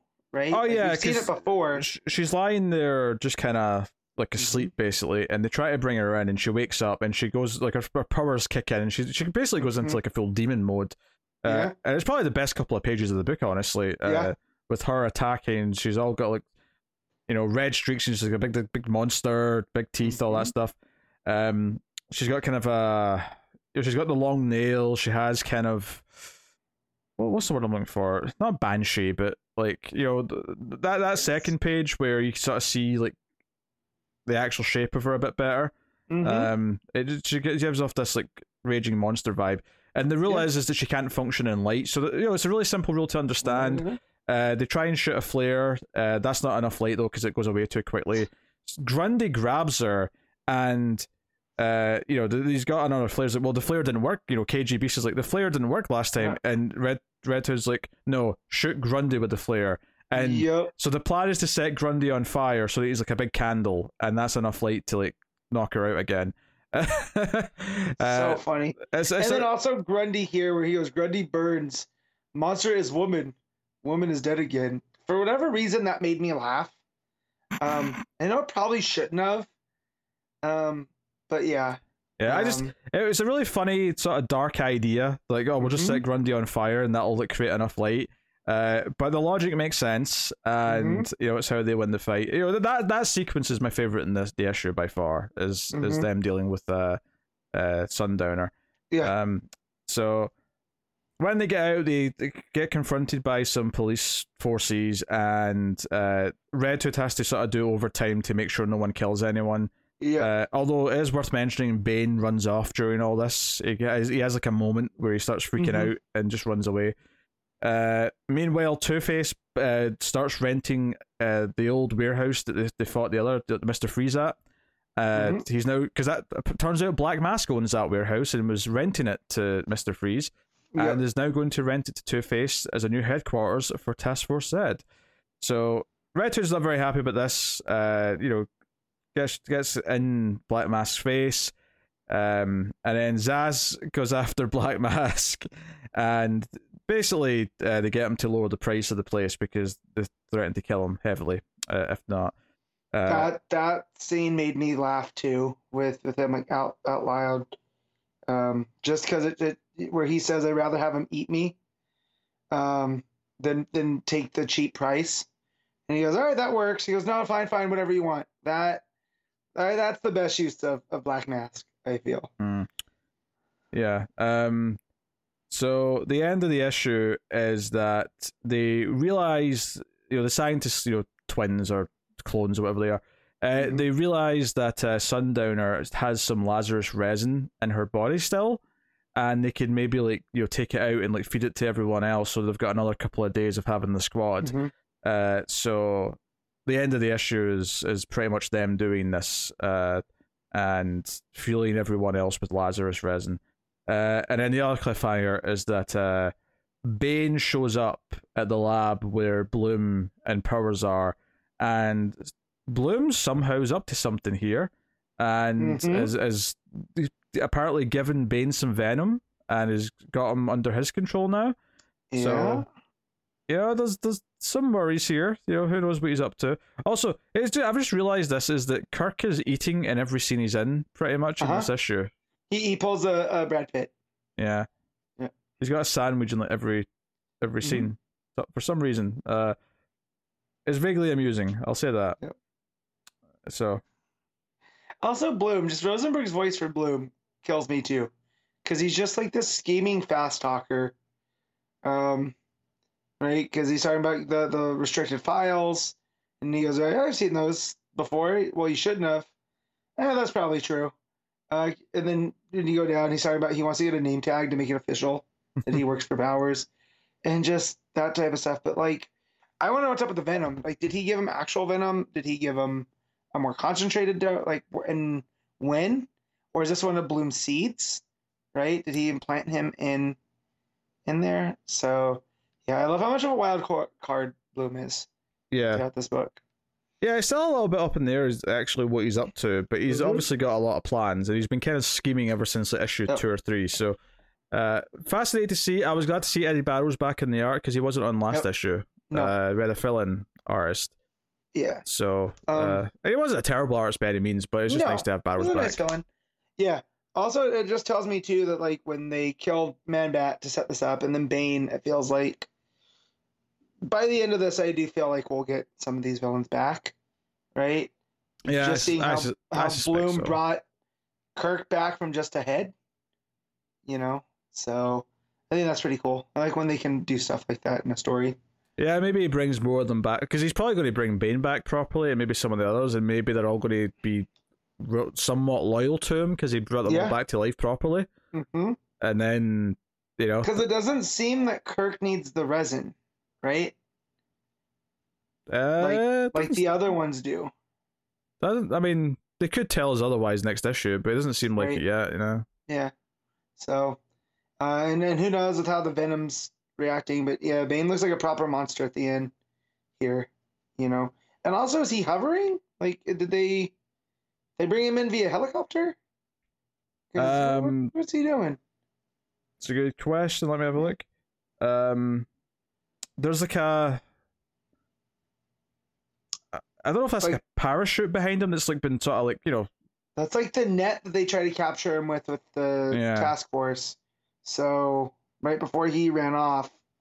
So him It- just kind of floating there is weird.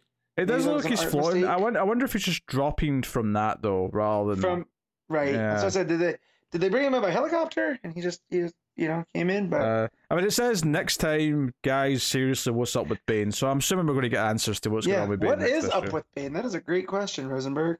Yeah, uh, very curious to see how they Mm-hmm. wrap all that up. Um, all right, what are you giving Task Force Z issue nine? I I mean, it was a seven point five. Yeah, let's go straight seven. It was good. You know, I, I had fun. Uh, you know, it's one of my lighter reads, but it, but it's Yeah. out that week. So there you go. Uh, DC versus Vampires Killers issue one. So this is a six issue tie-in miniseries uh, to the the main DC versus Vampires book. Uh, Matthew Rosenberg's the sole writer on this one. He's obviously he's co-writing Yeah. uh, or scripting the uh, the main book, uh, and then Mike uh, Bowden is the artist on this. So uh, this primarily follows Harley, who's working with Catwoman, who's kind of a supporting character, and she's sort of taken on the the criminal underworld, uh, the human criminal underworld in Mhm. sort of vampire occupied Gotham, and this is uh. Why does this say one shot in the front? Because this this is the vampire DC vampire killers. That's why. So it's it's a story that takes place in between, just like that last one with Robin. No, but So this this is is not an this isn't an actual DC versus vampires. What are you talking about? You said it's a one shot. No, it's the start of a six issue mini. It is. Yeah, I'm sure it I is. thought this was.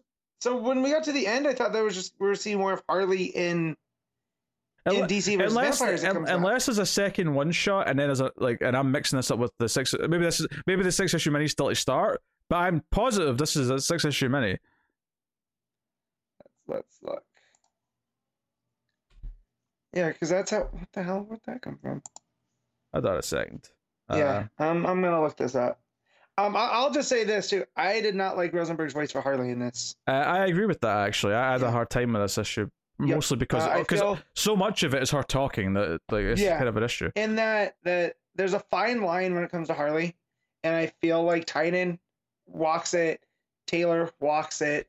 Um, here it's it's just too far over. I think even for an alternate reality like this, um, it just didn't work for me, which sucks because I like the idea here, you know, of Harley trying to take everything over, but.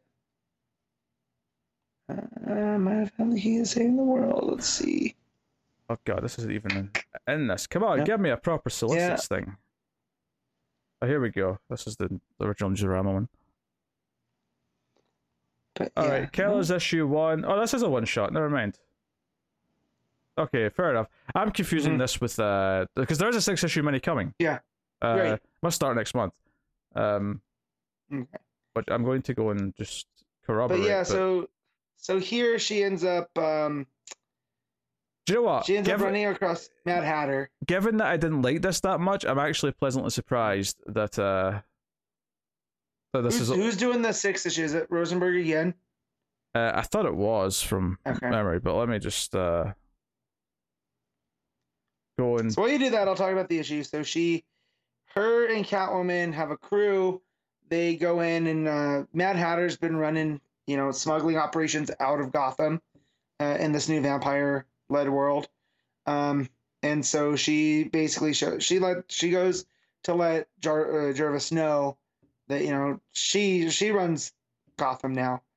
Um, and there's a back and forth about this that they you know uh, he tells she tells him not to rhyme, and she ends up rhyming and stuff. Um, and she ends up killing Mad Hatter. Which Selina is like, well, you shouldn't have done that because that's going to bring too much attention to us.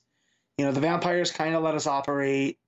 You know, well, yeah, that, that was my other problem with this is that it felt like Mhm. Harley and Selina, but especially Harley, it felt like, and I know it's not technically current day continuity Right. DC, but it felt like this was like just a straight up villainous Harley as opposed to Yeah. one. I mean, I know it kind of ends with her like maybe going to do the good thing with Right. the the blood that Gordon gave her, but Mhm. uh, it it kind of felt like she she'd kind of I don't know, uh, just.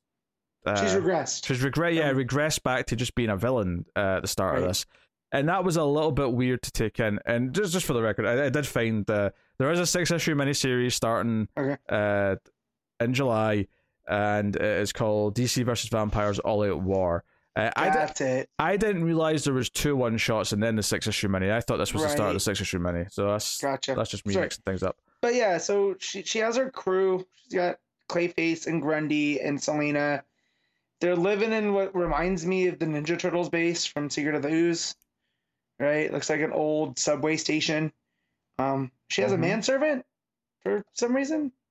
Um, Yeah, I didn't get that. Uh, yeah, Uh, and so Gordon shows up, uh, but the evil Justice Society and Scarecrow are are on on his tracks. Um, she gives him Luthor's blood, or he gives her Luthor's blood. Um, I guess Gordon gets killed, right? it happens Uh, off panel, but yeah, Off screen, or off panel, as you said. Mister Terrific's there. Um, and Selina gets upset that Harley's doing this stuff without Well, it's her. important to explain what was what's special about Lex's blood. Okay, go ahead. it's a very important detail in this scene. Well, it, it kills it kills vampires. Well, yeah, Lex- well, it, yeah, it kills vampires, so you know it should be taken somewhere to possibly synthesize and uh, Yeah. duplicate and, and to whatever get it else. to get it out of Gotham, Um, right? yeah, so so you know she goes back to uh, Arkham where her and Harley are, or her sorry, her and Selina are living and seem to have control of, and Selina is questioning, you know, what this vial of blood is.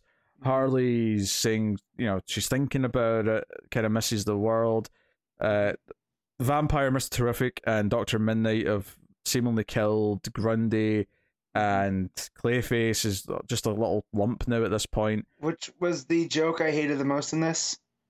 Oh well, it's a Um, joke it leads to, yeah, but we'll get to, yeah. get to that. Uh, so Harley fights back, um, dusts Mister Terrific. She comes back to Selina and pulls out uh, what's left of Clayface, but it turns out that she's actually just picked up a, a shit, like a dog shit or something. Yeah. And it's it's th- th- this this joke was like stupid. I, I- It landed with a thud. It Yeah. didn't it didn't go. no, Um uh, this this this is the sort of Harley humor that I I do not want. uh, nope. But uh, the reveal here is that Selina's already a vampire and uh, goes to attack Harley, and turns out Harley has already uh, injected Lex's blood into her system. So after Selina bites her, uh, she starts to dust, and it basically just ends with Harley walking away Mhm. from Arkham, and it's the end? Question mark. Um, I'm sure Harley's going to pop up either in the miniseries or the main book, and it'll be relevant that she has Lex Luthor's Mhm. blood in her. So I'm sure it's the plot point is important to know that that's happened. Uh, but I did not enjoy this issue, and I usually like Rosenberg's writing, so I was surprised that I. I didn't like this. And well, it's just that thing whereas I don't particularly enjoy Harley as much as everyone, and then it has to go. When you write Harley, it has to be from a certain point. I, I not even point enjoy. view. There's several interpretations of Harley that I enjoy, Yeah. but there's also a lot that I don't. That Yes. a, a lot of her ongoing comics tend to sort of Yeah, fall this- this was- This felt almost like Deadpool Harley, and that's not the one I enjoy. There's there's a, a very fine line.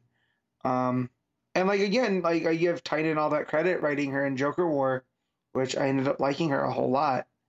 Um, but yeah, here it's just she's kind of all over the place. The poop joke, just and then the stuff with her and Selina, I thought really did work. And then of course Selina's a vampire. Um, so all that stuff, I, it really it built to the end pretty okay. But yeah, overall this was kind of felt like you said, it it'll it'll be important in the sense that you know Harley has the the Luthor blood, you know. Yeah. Um, That's the important part. I th- I think Yeah. I wasn't so fond of. I mean, I wasn't really liking Selina's voice either, but at least once Yeah. it turned out she was a vampire, it made sense why she was being more villainous. Yeah. Well, I also like the fact that she's so used to playing the lions. It made a little bit more sense to me for Selina to tell Harley, like, no, like, just keep your head down, and we'll get through this. Um, also, Mister Terrific is supposed to be the Vampire King's consigliere, and you know Harley just dusts him, which I felt like he should have had a bigger role. Right? She could have dusted any of the other guys. I felt, you know, Yeah. I don't know. So yeah, because uh, what I'm kind of expecting from the miniseries is obviously Rosenberg, having like scripted the rest of the main book, knows which characters don't pop up that much in it. Yeah. So he's probably said, "Oh, hey, there's a whole batch of characters I like that aren't in the main story. I'm going to go do Yeah. a mini with them in it." Uh, Right. I, I don't know who that's going to include. Uh, I could go and check the list, I suppose, but we'll, I'll Yeah. find out. I'll find out later in the month. But Yeah, and we, we still, you know, they did talk about Superman, right? And so we're still up in the air about if Superman's been turned or not, mm. uh, which I is nice. Har- for Harley certainly thinks he has because Harley says, or sorry, Selena says, right? uh, you know, or no, Har- no, it's Harley that says it. Harley says it to Hatter that it's just a matter of time until Superman comes down and kills everyone. right. Uh, yeah, um, yeah, and the R's like the R's not bad. It's it's definitely got a cartoony style. It's definitely sort of playing It- more to Harley as a character than it is the book in general. Yeah. You know, you know, it, It- it, it doesn't feel like Otto Schmidt's art in the main book by any means. No, it won me over by the end. Where at first I didn't like it; it was a little bit too cartoony. But by the end, with some of the layouts and the way the action flows, It has it some nice. working pretty well. It has some nice moments. My favorite moment in the whole book is probably when Harley gets out of the sewer tunnels and like Solomon Grundy's like standing in the shadows, but then his head falls off. Yeah, I thought that was an that's a good one. effective little panel uh, sequence, which uh, the cartoonist kind of helped it make it feel like a sort of almost like a Scooby Doo esque moment, which I kind of Mhm. appreciated that. But uh, by and large, uh, there wasn't that much atmosphere. I would say it kind of Mhm. doesn't fit the, you know, the the vampires are in control world that we're supposed to be in. Yeah. Um, and the voice of Harley being kind of like off and annoying was a shame. So. Yep. Uh, what are you rating DC versus Uh, Vampires Killers issue one? I'm giving this a five point five. Yeah, I, I, I was gonna go a straight five, I think, on this. Uh, but uh, you know what? I thought there was gonna be five more issues of it, and I might have to like quit. The fact that it's only a one shot makes me quite happy. Yeah, you're prepping to tap out, uh, and they're like, "Oh no, I can win this." Yeah, that's good. That's good. Hopefully, the miniseries is better. And you know what? The other one shot was pretty good, so I have no reason to Yeah. think it won't be. So Yeah, this was just maybe the wrong story, you know. Um, Yeah. But who knows? Uh, all right. So, Batman Catwoman issue 12, Tom King writing with Clay Clayman on art. Uh, the final issue in this series. And boy, This is a book I read. it- That's my review. like obviously, you know, the future stuff in this, you know, Mhm. old Selina goes off on vacation, uh, leaves things in a not sort of happy terms with her daughter, but it does reveal that uh, you know, what's her face? Andrea. Andrea, yeah, Andrea, Phantasm. Uh, she's actually still alive. She never she never died in the present day story. That was all a Mhm. ruse they had together. And I was like, okay. I wish I remembered more clearly what all those details were, so that this this would have hit me.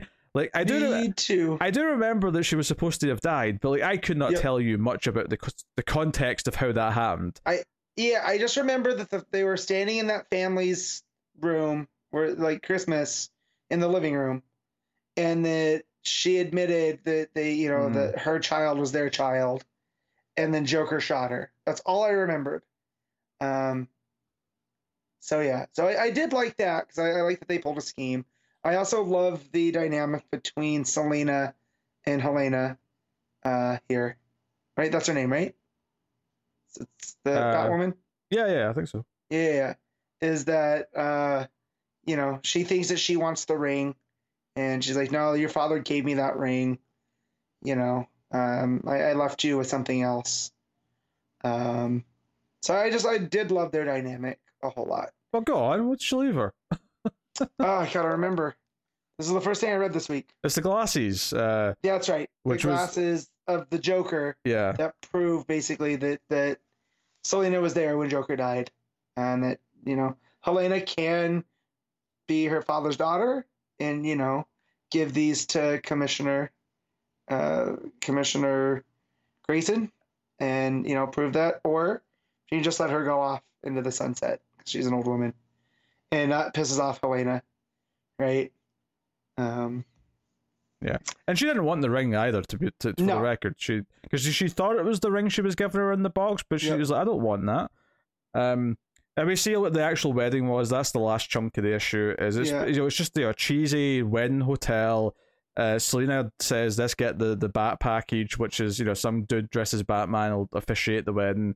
Mhm. Um, and it sort of calls back to the double date because like they need two witnesses, and like Hey. he calls in Clark and Lois. I love that the most because they show up in. I mean, Lois shows up in the dress that she borrowed from Selina uh, in, in and that double date. would you notice that Clark's using the Smallville rules where he's in the colors? He's got a, a blue suit, a red shirt, and a yellow tie. Uh, Just Mm-hmm. Right. you know, that's just uh He wears his best for his friend's wedding. yes, What can you yes. Who else is there? Um, but yeah, I love that they did a quickie wedding. Um, Yeah. Uh, I sadly I don't have a whole lot to say. You know, it ends with them. Yeah. You know, the the, the kiss uh, after they're married, and that's the end of the issue. And it does feel a little bit like a you know, it's it's if anything, it's more of an epilogue issue to the rest of the book than it is kind Yeah. of its own thing.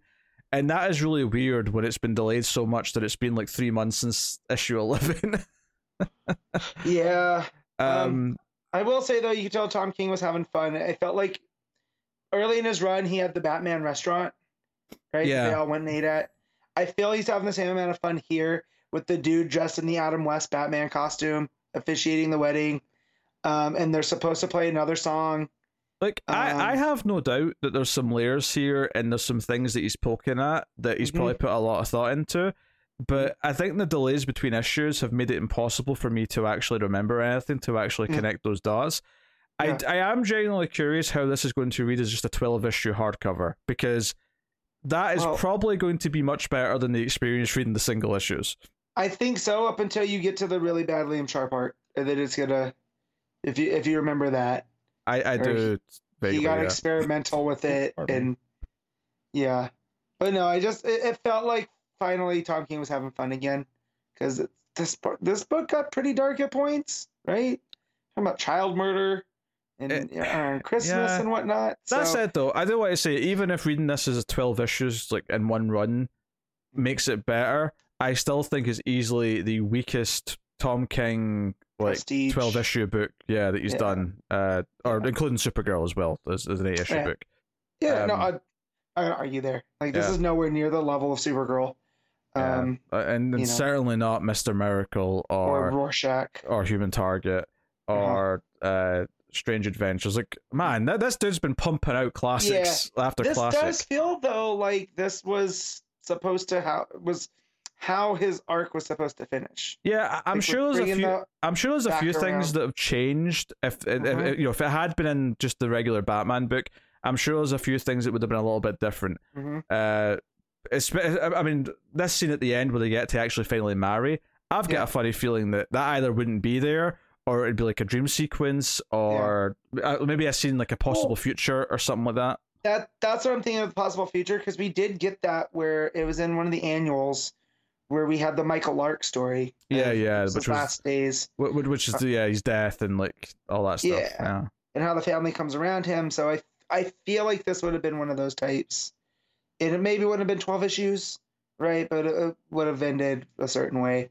But no, but again, I felt like he was having fun here towards the end, which is good because that fun does come through in like Human Target, where that's a very fun book to read, yeah. um, despite the the you know the serious subject matter of it all.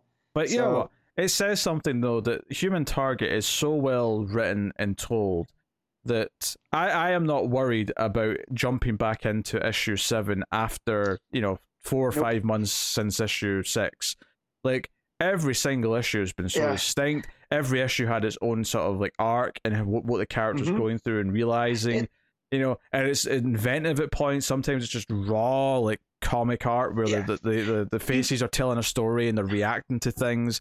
It's exceptional, and this, It- by comparison, is a bit of a mess. Yeah, yeah, yeah. And it, it helps that like he gets the best artists to work on these, and we're not that there's anything wrong with Clay Mann. Like Clay Mann's serviceable, but it does seem like Heroes in Crisis, which we don't talk about, was Clay Mann. This was mostly Clay Mann. It's just it's kind of funny how that how that broke out. I don't, Um, I don't necessarily think it's Clay Mann's fault per se, because it just No. it, it just happens to be the ones that he's worked Yeah. on, or the ones that have been by far the most disjointed in how they've been told. Yeah. So it almost feels like as it's jumping around things, like it could practically just be like pinups that are Right. somehow strung together to make a story at times. Not not Yeah. every page, but a lot of them do feel that way. But yeah, just I think that that's funny. But yeah, no, he's Tom King is spoiled for for great artists and stuff like that. So So um, yeah, I'm just glad it's over at this point. To be honest. yeah, me dude, me too. And and I am enjoying Killing Time, which is his other bat project. Yeah. right? And he has Marquez doing that. So like again, he's spoiled for great artists. Yeah. Um, Although that said, I while I'm enjoying Killing Time, there's a lot of things I like in it. I would still rate that lower than all the other minis that he's done in the last you know five I, years. I would put it over this though. Uh, oh yeah, no, I would. I would easily put it over this too, but you know I wouldn't put say it's as good as Supergirl No. uh, or any of the others that we talked about. We- So We, we should just rank them one day when Connor gets back. Oh wait, Connor hasn't read them, so we just do it now. oh, it's so hard because I like I probably would put Supergirl under the other big big 3 The Mhm. big the big three being Strange Adventures, Mister Miracle, and Rorschach. yeah, And that's not to say that Supergirl is not great because it is, yeah, but those three are like oofed. Like yeah. three of the best They're- things we've read in the For last. for me, Strange Adventures and Mister Miracle are both. They're real close. Rorschach still is my favorite that he's done. Human Target might unseat it, depending how yeah, it goes in the back half. yeah, it's true. but- yeah, we can't call Human Target yet because it's only halfway No. through. But I, I would so it would be like one and then two, three, and then right there, maybe a, a, a smaller level was that Supergirl because that Supergirl book really, by the end, really moved me. So Yeah. and that that's the thing that I feel that's missing with some of his bat work is that it's missing some of that stuff that, you know, it, it doesn't have that emotional connection for me. And I thought that's just because you know I get annoyed by Batman easily, but it doesn't seem to be working with you either. So, um, yeah. Yeah, no, it's just the big swings. Missing. I, I think that part of the problem is is that this format that he's telling this story in, he's kind of adhering to the format that he was doing a lot of the latter half of his Batman run, Mm-hmm. and you know that's when we didn't like the book that much. That's when I thought Yeah. the book went downhill. So inherently, this just had a kind of a, uh, a you know an anchor around it that it just maybe was never going to completely overcome. Sadly. Uh, and I get why, as a writer, though, he wanted to keep it consistent because it is kind of the end of his run. It's kind of like Yeah. he's he's finishing off all those things he was doing. It's just that sadly, I don't really like how he told a lot of you know the last like thirty or so issues of his Batman run. Like I don't really, really like how he did those. So, Mhm. uh, hey ho, uh, it is what it is. Uh, it's finally over though. So, uh, what are you giving Batman Catwoman issue Um, twelve? I'm gonna give this a six point five. Yeah, uh, I think I'll just go with a six. Uh, you sa- sadly, you know, like, and I thought I thought this book did start off all right when they were doing the phantasm stuff, and it was a bit more conventional how it was told before it got too complex. Uh, but and maybe it was just the delays made it worse. I don't know, but uh, there was definitely some stuff uh, towards the end that wasn't working as well. Yeah. So, all right, there you go. That's the books. That'll take us out of the part of the show where we pick our favorite stuff for the week, favorite panel slash moment, favorite cover, uh, favorite art, and of course, top five books. So, uh, panel slash moment, what you got? Hooey. Uh, there's a lot in action that I liked. Um, like Superman dealing with those kids and teaching them the Kryptonian, you know, uh, history, not history, um, that's what I'm looking for. Anyways, uh, with the puzzle stuff, I like that. But Hal doing the Green Lantern oath and a, and a Swamp Thing coming out afterwards, hard to beat that. So, so that's going to be mine. Uh, yeah. Uh, yeah, I, I struggle. Uh, I think I'm actually going to go with Action Comics, but I'm going to go with uh, uh, the Death of Mother. That's pretty good. Uh, I'm, I'm going to go with that just for the, the horror of it. Um, even though there is a few great things in Swamp Thing that I could easily be picking for this, Mhm. uh, but that's uh, that's my choice. Uh, look at the covers. I actually, you know, I had a bit of a look earlier, and there's a lot to pick from. There's a Bermejo detective variant, which is you know solid. It's what you know what to expect from Mhm. Bermejo. Um, main cover for action is pretty good. Uh, there's also a uh, was it uh, Ian Churchill cover for uh, Action, which is really Action nice. looks It's pretty good. yeah, it's basically you know it's kind of like a sequence of uh, Clark opening the shirt and flying off, uh, but it's it's kind of ni- nicely framed in how it's it's told. Um, there's a variant for Batman Catwoman by Travis uh, Charest, which looks quite nice. It's got kind of a a sort of dreamlike Mhm. quality to it. I quite like. Um, but uh, the two that I really wanted to point out is a variant for Task Force Z by James Harren, which is Swamp Thing kind of in a field with like a spooky house behind him, and it's got kind of like an Archie Comics horror vibe to it. The way it's got the shading. Swamp Thing or Grundy? Sorry, Grundy, that's Swamp Thing. There you go. Grundy. uh, yeah, and it's got it's got this Yeah. kind of like pulpy horror comic look yeah, to it, it and I, that I didn't see that till just now. Yeah. That is that's a good vibe. It's really nice. Uh, that all said, though, as much as it spoils the ending, the main Swamp Thing cover is the one I'm picking There you go. because it's phenomenal. But yeah, I had like seven covers I wanted to shout out there because there were so many good ones. So it's a good week for covers. Mhm. What you got? So I do like the Robin main cover with the death to the family, and it's got, you know, there's a there's a knife in the family picture of Bruce and Talia and Damian, and it looks like they're fighting with their shadows. It's a lot of fun. But um, I was gonna go Swamp Thing, and, and to prevent it from you know winning everything, Mm-hmm. I'm gonna go with that Task Force Z uh, variant because that is that is a real cool. It's got Halloween vibes for sure. Oh yeah. Yeah. It feels like it could be like uh I'm not saying it looks like Tim Sale necessarily, but it feels like a Tim esque like long Halloween cover or something. Like the yeah, because like the the dimensions are just off enough, but it still works. It's abstract. Yeah. Uh, he has big old mitts. Looks definitely monstrous. So yeah, Yeah. that's a good one. Good stuff. What is your art of the week? Uh, it's Mike Perkins for Swamp Thing. I do want to give it to Federici, but that Swamp Thing art, so good. Yeah, I gotta go Swamp Thing too. There's just there's no question for me. Uh, it's Perkins on Swamp Thing. Uh, and then top five books. Take it away. All right, number one Swamp Thing. Two is Action Comics. Three is Robin. Uh, four is Task Force Z, and five is Tech. Yeah, uh, I've got a feeling this is going to be very similar. Number one is Mhm. Swamp Thing. Number two is Action. Number three is Robin. number four is Task Force Z. And number There five is well, let's see. It's either Detective, DC versus I, Vampires, mean, I know how much you love DC versus Vampires Killers. or Batman Catwoman. I think I gave the highest score out of those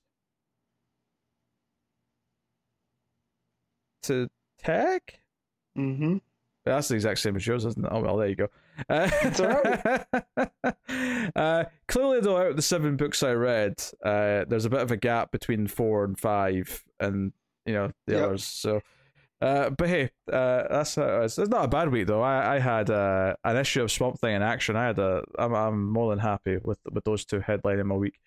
Uh, but I'll tell you what's coming next week from DC Comics. So coming up, uh, we have Batman one two five, and this is the first issue of the new run with Zdarsky, so that is really exciting. Yep.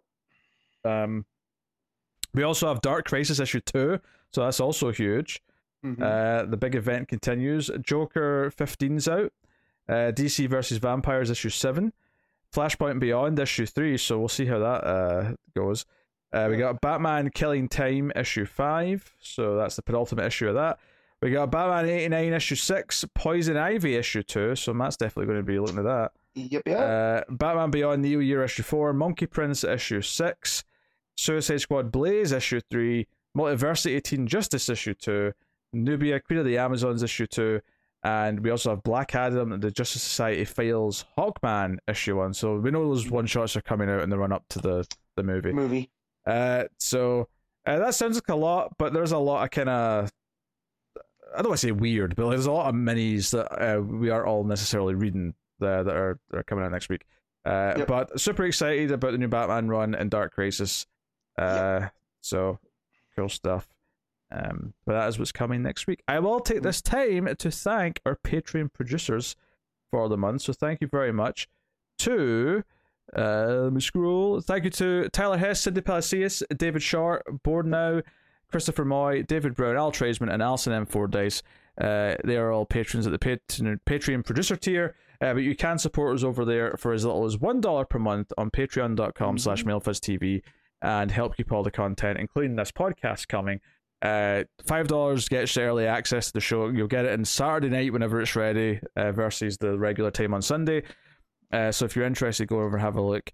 Um, but of course- there's benefits for all the other stuff that we uh, we make separate from the comics podcast. Uh, you get bonus episodes of the movie podcast, streams after midnight in the Atomic Cinema Experiment. Go over to Mail Fuzz Movies on YouTube if you want to check them out, or search for them on your podcast feeds. Uh, and obviously, there's Mail Fuzz TV as well, with all the TV reviews and stuff uh, on YouTube too. So uh, go and have a look at all those things. Uh, but otherwise, that is that is the show. That is us. Oh, guys on Twitter at DC Comics Podcast. That was should need, need to remember Yes. that. Do that too. Uh, but that is the the show. Um, and you know what, Matt? This is the third week in a row we have very consistently come in at just about two hours, just around the two hour mark. I like it. It's never going to last. We're inevitably going to get I, one of I know, but I like it. I mean, I've been going and playing football in the morning. I get to nap in the afternoon. Yeah, I, I like it. just just wait till solicits this week. I'm sure that'll. Well, that's what happened. That's why we're, you know, the last time we went almost three hours because of solicits. Because I'm in the same telling my wife, oh, yeah, it won't take that, that long. Boom, solicits dropped. Oh yeah, you didn't know when you sat down to record. Nope, It was a shock to the system. Yeah. it was. Uh, but hey, that is us. That is episode two. Sorry, three twelve. Think about that there. Uh, so yes, thank you very much for joining us. We always appreciate it. Keep reading DC comics, and always remember to never get lost in the Speed Force.